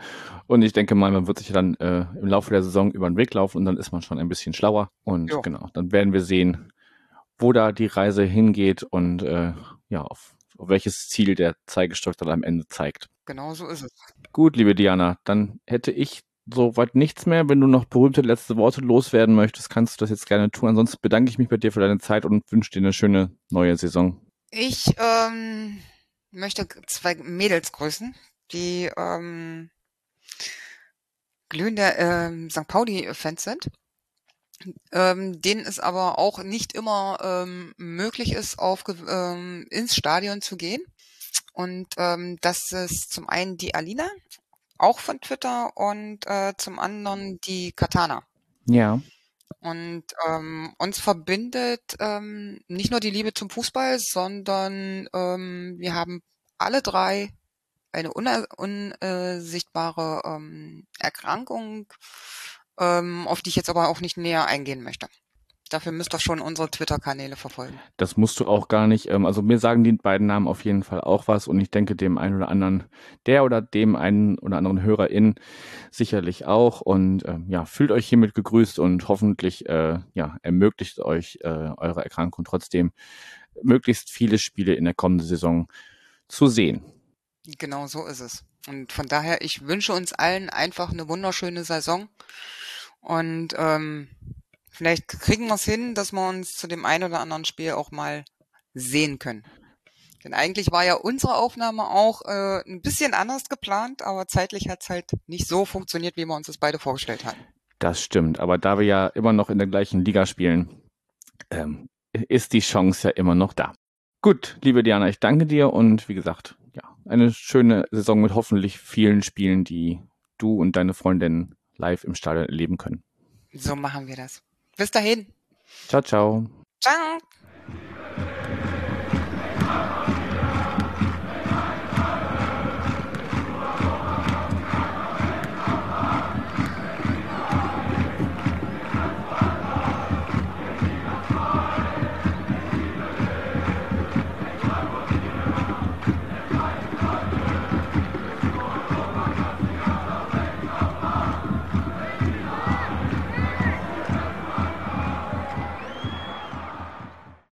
Am fünften Spieltag gastiert der FCSP bei der Braunschweiger Eintracht. Anna und ihr kleiner Hund leben seit mehr als zehn Jahren in Hannover. Und trotzdem ist sie Eintracht Braunschweig-Fan. Während der Ära Lieberknecht hat sie ihr Herz an die Eintracht verloren und es wäre gelogen, wenn sie sagen würde, sie hätte das nie bereut. Sie arbeitet im Sportmarketing und ist hier unter anderem viel für den DFB-Pokal unterwegs, bei dem sie die Einlaufkids betreut. Ihr Saisonfazit, eine letztlich erfolgreiche Achterbahnfahrt. Am fünften Spieltag gastieren wir bei der Eintracht aus Braunschweig. Und ja, nach dem erfolgreichen oder mehr oder minder erfolgreichen Klassenerhalt am Ende mit Platz 15, ja, kommt es wieder zu einem Gespräch mit einem Fan der Eintracht und ich darf Anna begrüßen. Moin. Moin Yannick, grüß dich und vielen Dank für die Einladung. Sehr gern, schön, dass das geklappt hat. Ähm, war ja ein bisschen schwierig mit der Terminfindung und so weiter, aber Ja, ich hatte Geburtstag. das kommt noch dazu. Alles Gute nachträglich. Ja, danke. Aber letztendlich haben wir uns hier zusammengefunden. Und ja, lass uns doch, bevor wir mal schauen, was so in der kommenden Saison, das zweite Jahr ist ja immer das Schwerste. Schauen wir mal erstmal zurück, was denn in der vergangenen Saison so passiert ist. Ähm, ihr seid am Ende 15. geworden ähm, mit 36 Punkten, 9 Siege, 9 Unentschieden, 16 Niederlagen, Torverhältnis von 42 zu 59. Hat am Ende dann gereicht, um nicht äh, diese Relegation nach unten zu spielen oder letzt oder sogar abzusteigen, was letztendlich dann Sandhausen und Regensburg getroffen hat, wie wir wissen. Und du hast äh, ja die Saison beschrieben als eine letztlich erfolgreiche Achterbahnfahrt. Wie würdest du denn aus heutiger Sicht die Saison so einschätzen? Ja, ich glaube tatsächlich, dass das immer noch ganz gut zutrifft. Also wir hatten krasse Höhen mit ähm, nicht zuletzt eben vor allem der ersten Pokalrunde, ähm, die alleine eine Achterbahnfahrt gewesen ist. Da haben wir ja im Elfmeterschießen 10 zu 9 gegen die Hertha gewonnen zu Hause. Mhm. Ähm, und das war dann so ein bisschen der Auftakt darin, dass es allmählich besser wurde, dass wir allmählich auch in der Liga in die Spur gefunden haben. Und dann pendelte das Team irgendwie auch je nach Besetzung echt so zwischen Genie und Wahnsinn. Ähm, und äh, es war halt bis zum Ende einfach nicht klar, ob wir die Klasse halten würden oder nicht. Ähm, und in diesem Trubel, der halt dann nach hinten raus, ich keine Ahnung, es kursiert so eine Ziffer. Ich glaube, es ist irgendwie die achte oder neunte Saison, bei der einfach am letzten Spieltag immer noch nicht feststeht, wo die Reise hingeht. Und das ist einfach wirklich zermürbend und belastend. Ähm, und in diesem Potpourri stechen halt irgendwie Highlights heraus, wie, ja, wie gesagt, der Pokal zum einen ganz am Anfang der Saison, aber natürlich auch dieser Last-Minute-Derby-Sieg, ähm, der uns nochmal so ein bisschen oder mir zumindest so ein bisschen zu einem wichtigen Zeitpunkt den Glauben darin gegeben hat, dass wir das tatsächlich erfolgreich gestalten können nach hinten raus. Ähm, gab aber auf der anderen Seite auch Phasen, in denen ich dachte, es, es reicht einfach nicht. Der Kader ist nicht gut genug, ähm, sowieso schon nicht. Und dann haben wir auch noch Verletzungspech ähm, oder Leute lassen sich dumm sperren oder fliegen vom Platz oder welche Faktoren da dann auch immer noch mal dazukommen. Und ich finde, dass diese Achterbahnfahrt äh, sich ganz gut repräsentiert, ähm, tatsächlich im letzten Spieltag, nicht nur im letzten Ligaspiel, sondern im letzten Spieltag, wir auswärts in Rostock, ähm, früh nur noch zu zehnt auf dem Platz, ähm, liegen früh zurück, schießen dann zwar noch ein Tor, aber irgendwie so richtig erfolgreich gestalten konnten wir das nicht und sind einfach angewiesen darauf, dass Magdeburg, ähm, für die es tatsächlich ja um gar nichts mehr ging, äh, sich zusammenreißt und gegen Bielefeld ganz gut performt. Und das haben sie tatsächlich gemacht. Und es war äh, in dieser, in diesem Hin und Her für mich aus WhatsApp-Nachrichten, äh, Sky Go mit zwei Minuten Delay und Twitter-Timeline nachlesen ein absoluter Höllenritt. Ähm, aber am Ende eben erfolgreich, Gott sei Dank. Das stimmt. Und aus äh, ja, St. Pauli sich das vielleicht noch hinzuzufügen, dass ihr uns die einzige Heimniederlage der, der gesamten Saison ähm, zugefügt habt.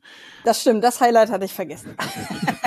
ja, aus deiner Sicht natürlich ein Highlight. Ähm, ähm, ja, HörerInnen werden im weiteren Verlauf der Saisonvorschau hören, dass das ja zumindest für äh, einen meiner Kollegen ein ziemliches Lowlight war, wenn man so auf die Vergangenheit oder die vergangene Saison zurückschaut.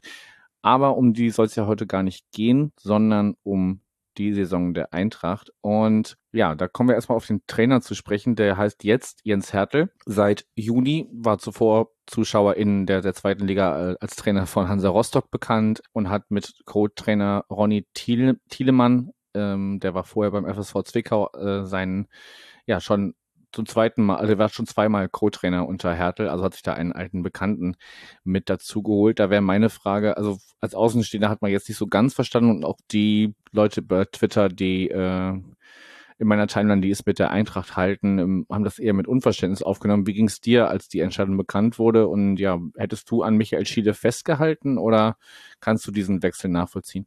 Also sowohl als auch, würde ich sagen, weil ich den Wechsel schon diesbezüglich nachvollziehen kann, als dass die Spieler einfach sukzessive weniger erfolgreich waren und die Qualität, die die Mannschaft punktuell gezeigt hat, einfach nicht, ja, nicht beständig zum Vorschein gebracht werden konnte.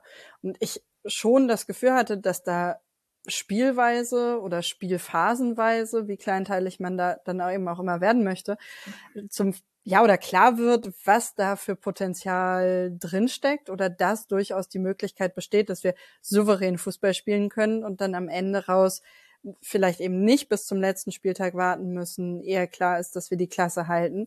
Ähm, und ich, ja, ja, was ist da wessen Anteil? Also ist das irgendwie der Druck im Umfeld? Ähm, ist es eine gewisse Dynamik in der Mannschaft? Ist es das Verhältnis zwischen Mannschaft und Trainer? Ist es die Qualität des Trainers? Am Ende ist es wahrscheinlich ein Zusammenspiel aus sehr vielem. Ich hatte halt immer das Gefühl, dass das Verhältnis zwischen Mannschaft und Trainer sehr gut ist. Also die Interviews in diesem Tief ähm, um ja so kurz vor der Winterpause, da hatte ich den Eindruck, dass das gehört alles zusammen. Das ist nicht irgendwie die Mannschaft auf der einen Seite, das Trainerteam auf der anderen Seite, sondern wirklich ein Kollektiv, das gemeinsam versucht, dieses Projekt erfolgreich zu gestalten. Ähm, von dem, und das kommt eben auch dazu, vor der Saison alle gesagt haben, dass es sowieso nicht möglich sein würde. Der Kader ist zu schlecht, es ist zu wenig Geld da, äh, wir steigen auf jeden Fall direkt ab. So, und dieser Erfolg entgegen dieser Prognosen steht ja da und steht auch im Zusammenhang mit Michael Schiele. Daher eher die Stimme in meinem Kopf, die sagt, kann ich nicht so richtig nachvollziehen. Hinzu kommen große Sympathiepunkte. Irgendwie mochte ich den gerne und hatte auch den Eindruck, dass das irgendwie matcht zwischen einem bisschen schrulligen, nicht wirklich esprithaltigen Verein und, und dieser Person die ich irgendwie, von der ich das Gefühl hatte, dass, dass die Bock hat auf diesen Standort und auf den Verein und auf eine Langfristigkeit. Ja, es, ja, deswegen Jein. Und ähm, tatsächlich aber immer noch, auch wenn ich jetzt mich an Jens Hertel so ein bisschen gewöhnt habe, eher Unverständnis, ähm, weil ich finde, dass das, was die Eintracht ja, worum sie sich bemühen sollte, ja, Konstanz ist auf relevanten Positionen und dazu gehört eben der Trainer. Und diese Konstanz unterbrichst du. Und jetzt, ja, ja, genau, stellt sich natürlich die Frage, sollte man mäßig oder zum Misserfolg tendierende Konstanz aufrechterhalten? Wahrscheinlich eher nein. Grundsätzlich bin ich aber Freundin von Konstanz und glaube, dass es der Eintracht gerade krass fehlt. Deswegen immer noch eher Unverständnis. Ja gut, jetzt kann man vielleicht auch damit direkt ähm, auf den Kaderstand heute oder zum die Veränderungen im Kaderstand heute Bezug nehmen, weil rein von den Zahlen her, stand heute 13.07. stehen da neun Zugänge, 13 Abgängen äh, gegenüber, also schon ein ziemlicher Umbruch und ähm, hinzu kommt das Karriereende von Jasmin Fesic als äh, ja Eintracht-Legende, würde ich jetzt auch als Außenstehender durchaus sagen.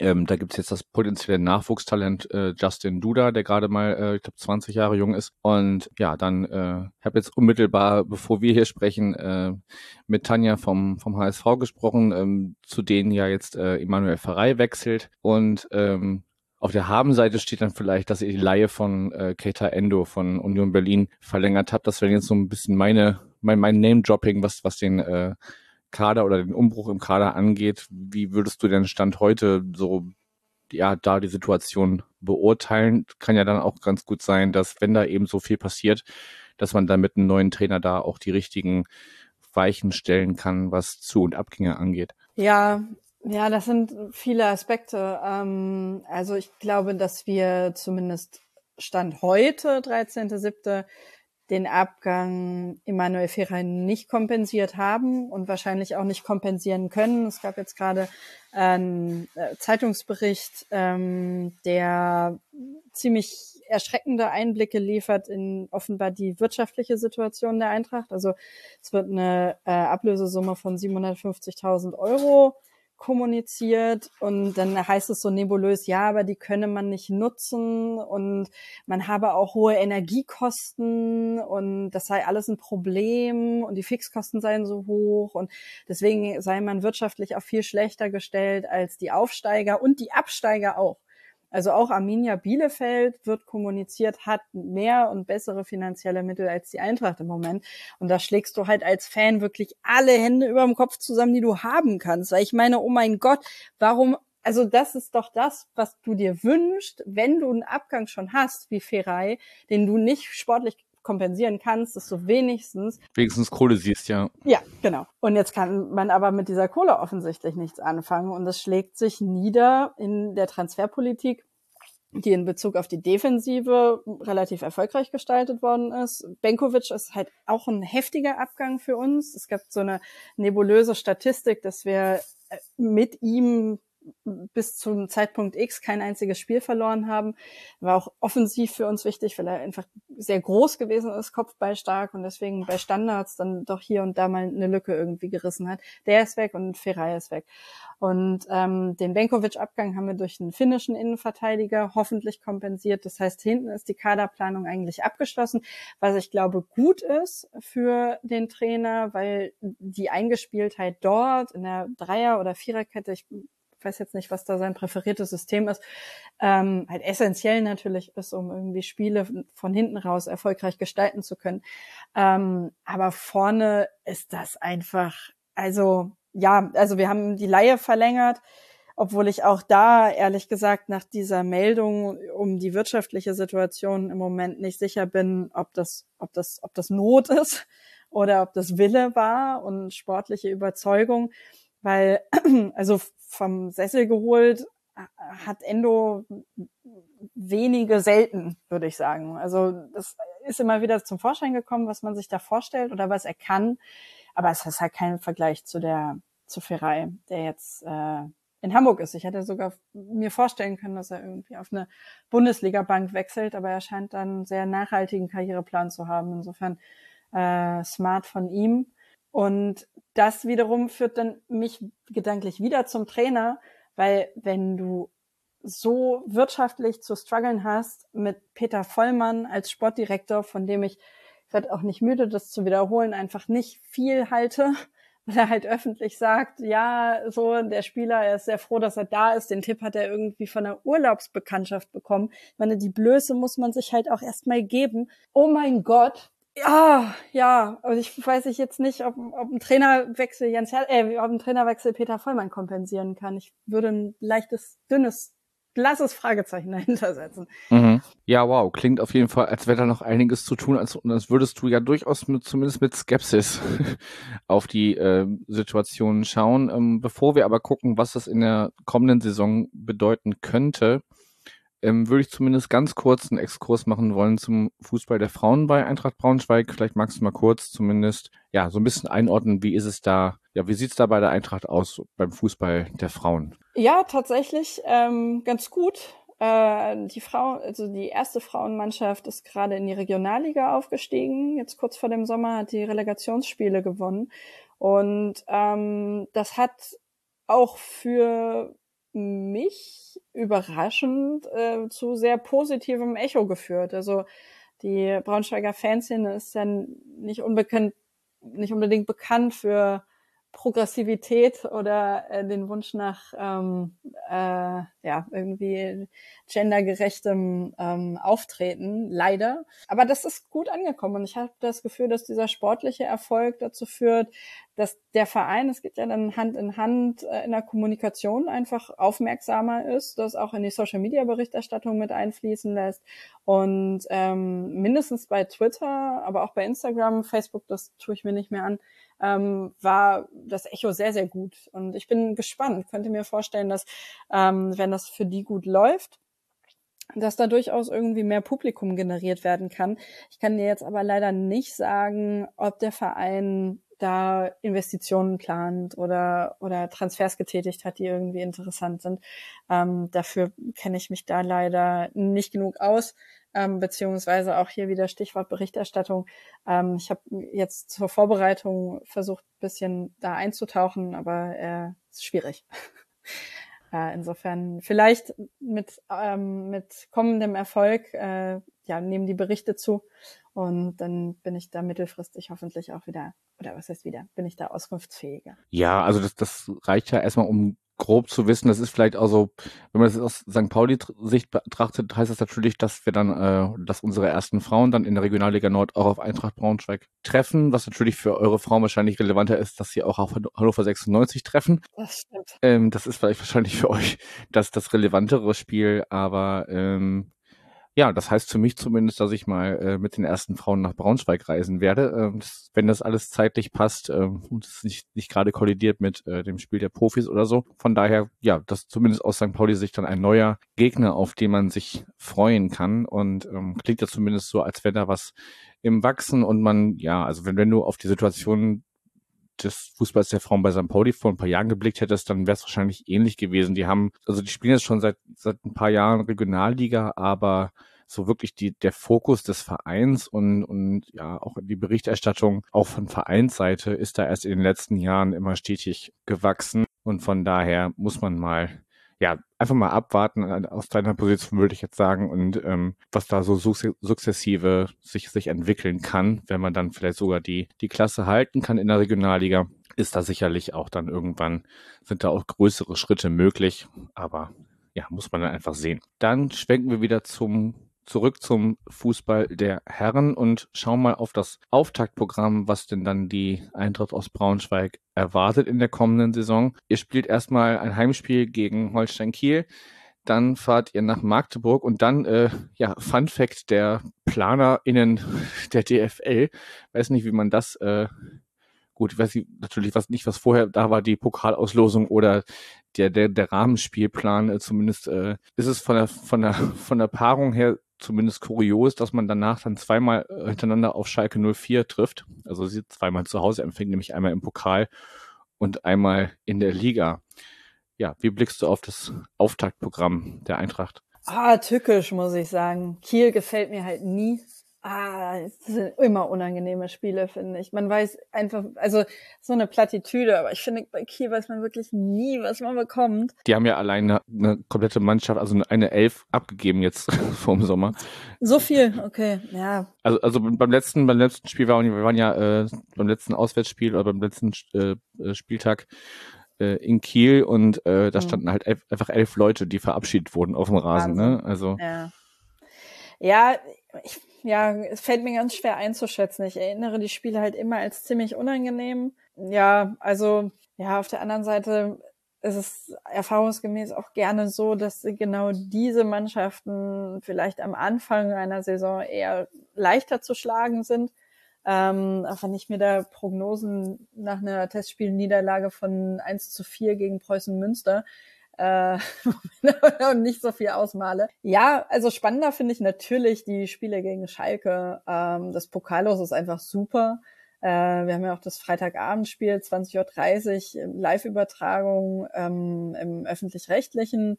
Das heißt All Eyes on Braunschweig ähm, an diesem Freitagabend. Ich werde da sein und habe total Bock. Und erhoffst, erhoffst dir wieder so eine Situation wie, die, wie gegen die Hertha letzte Saison? Ja, tatsächlich. Also ich, das, ja, ja, tatsächlich. Also ich meine, als Amateur-Zweitligist ist man, glaube ich, das unbeliebteste Los im ganzen Topf. Also vielleicht noch neben irgendwie Arminia Bielefeld oder dem SV Sandhausen. Also ich erinnere halt die Pokalspiele gerne als so ein Knackpunkt nach mäßigem Saisonauftakt.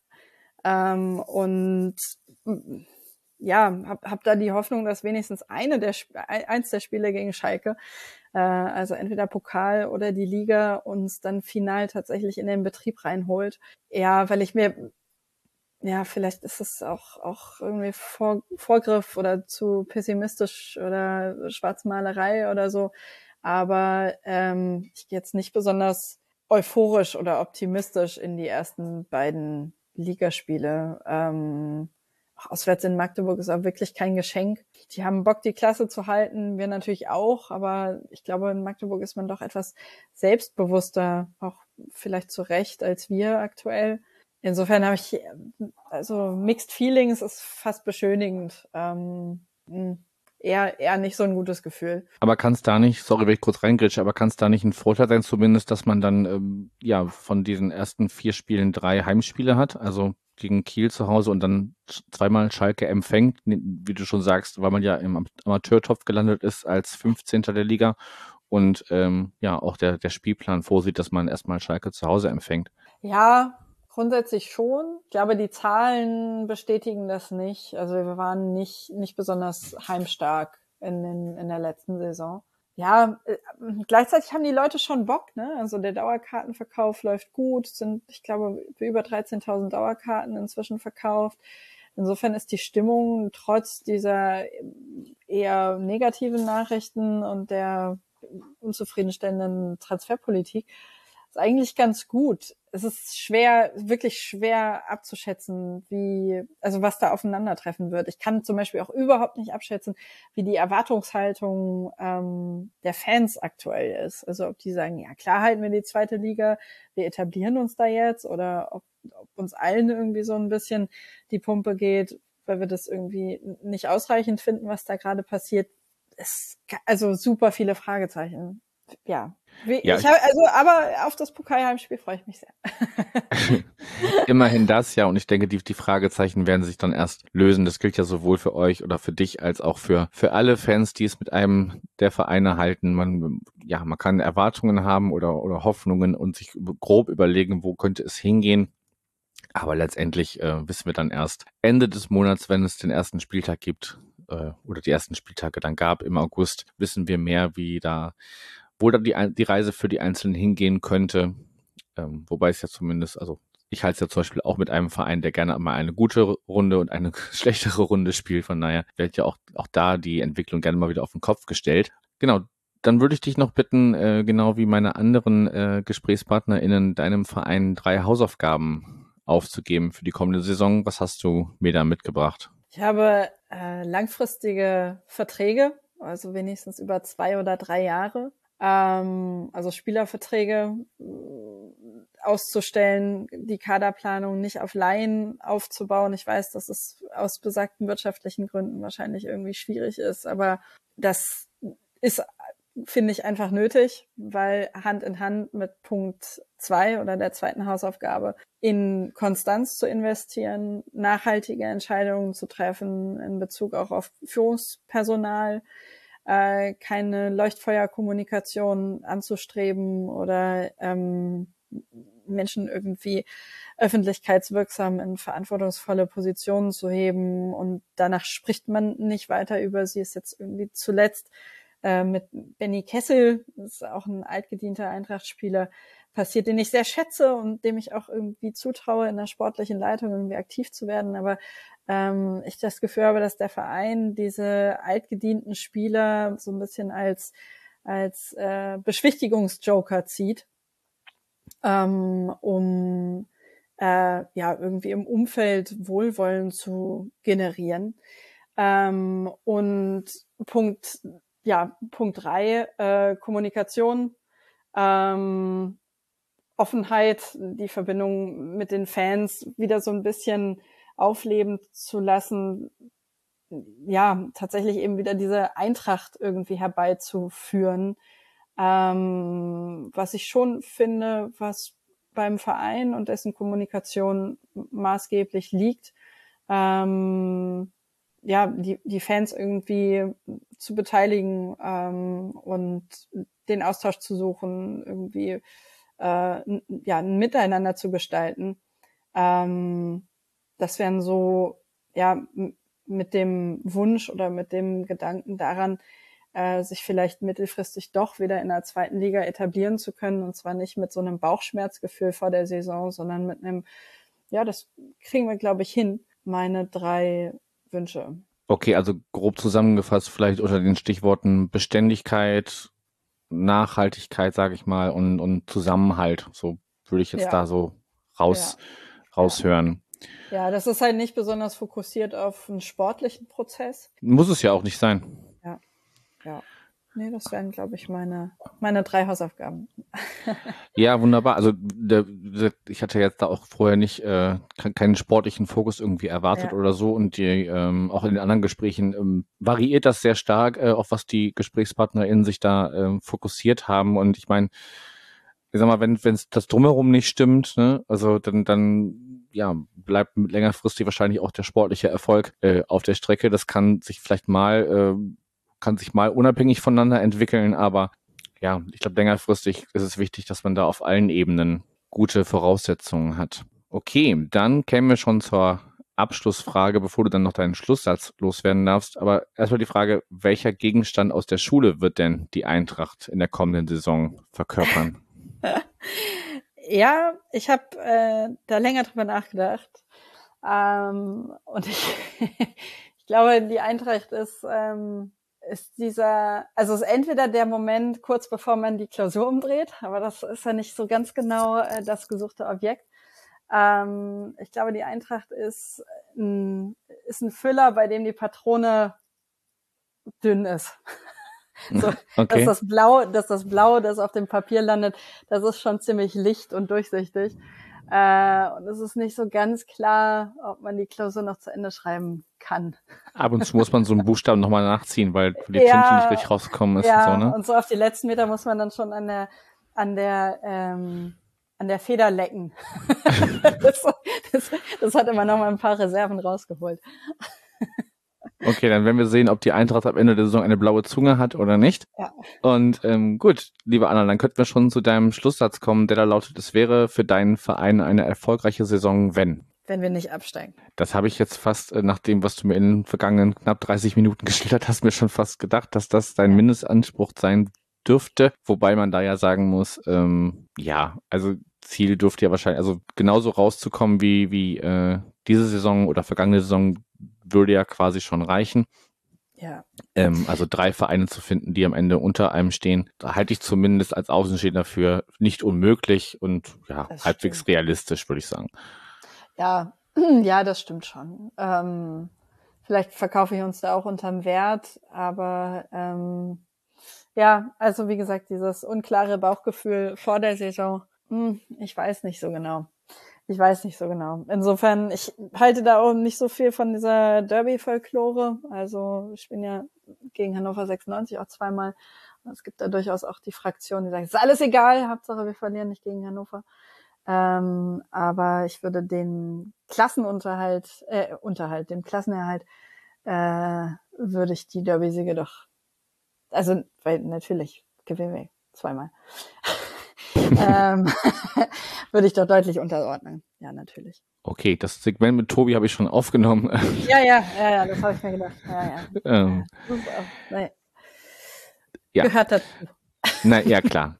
Gut, lieber Anna, ich danke dir für deine Zeit und ähm, ja, trotz deiner Skepsis und deines äh, ja ungewissen Bauchgefühls wünsche ich dir eine schöne Zweitligasaison. Dankeschön, die wünsche ich dir auch. Ich bin sehr gespannt auf die Partien gegen euch. Äh, es sind ja immer aufregende Spiele gewesen. Ähm, und das erste ist ja schon bald. Insofern, ähm, wir werden es sehen. Ja, dem ist nichts hinzuzufügen. Danke dir und mach's gut. Bis dann. Danke auch. Ciao. Ciao.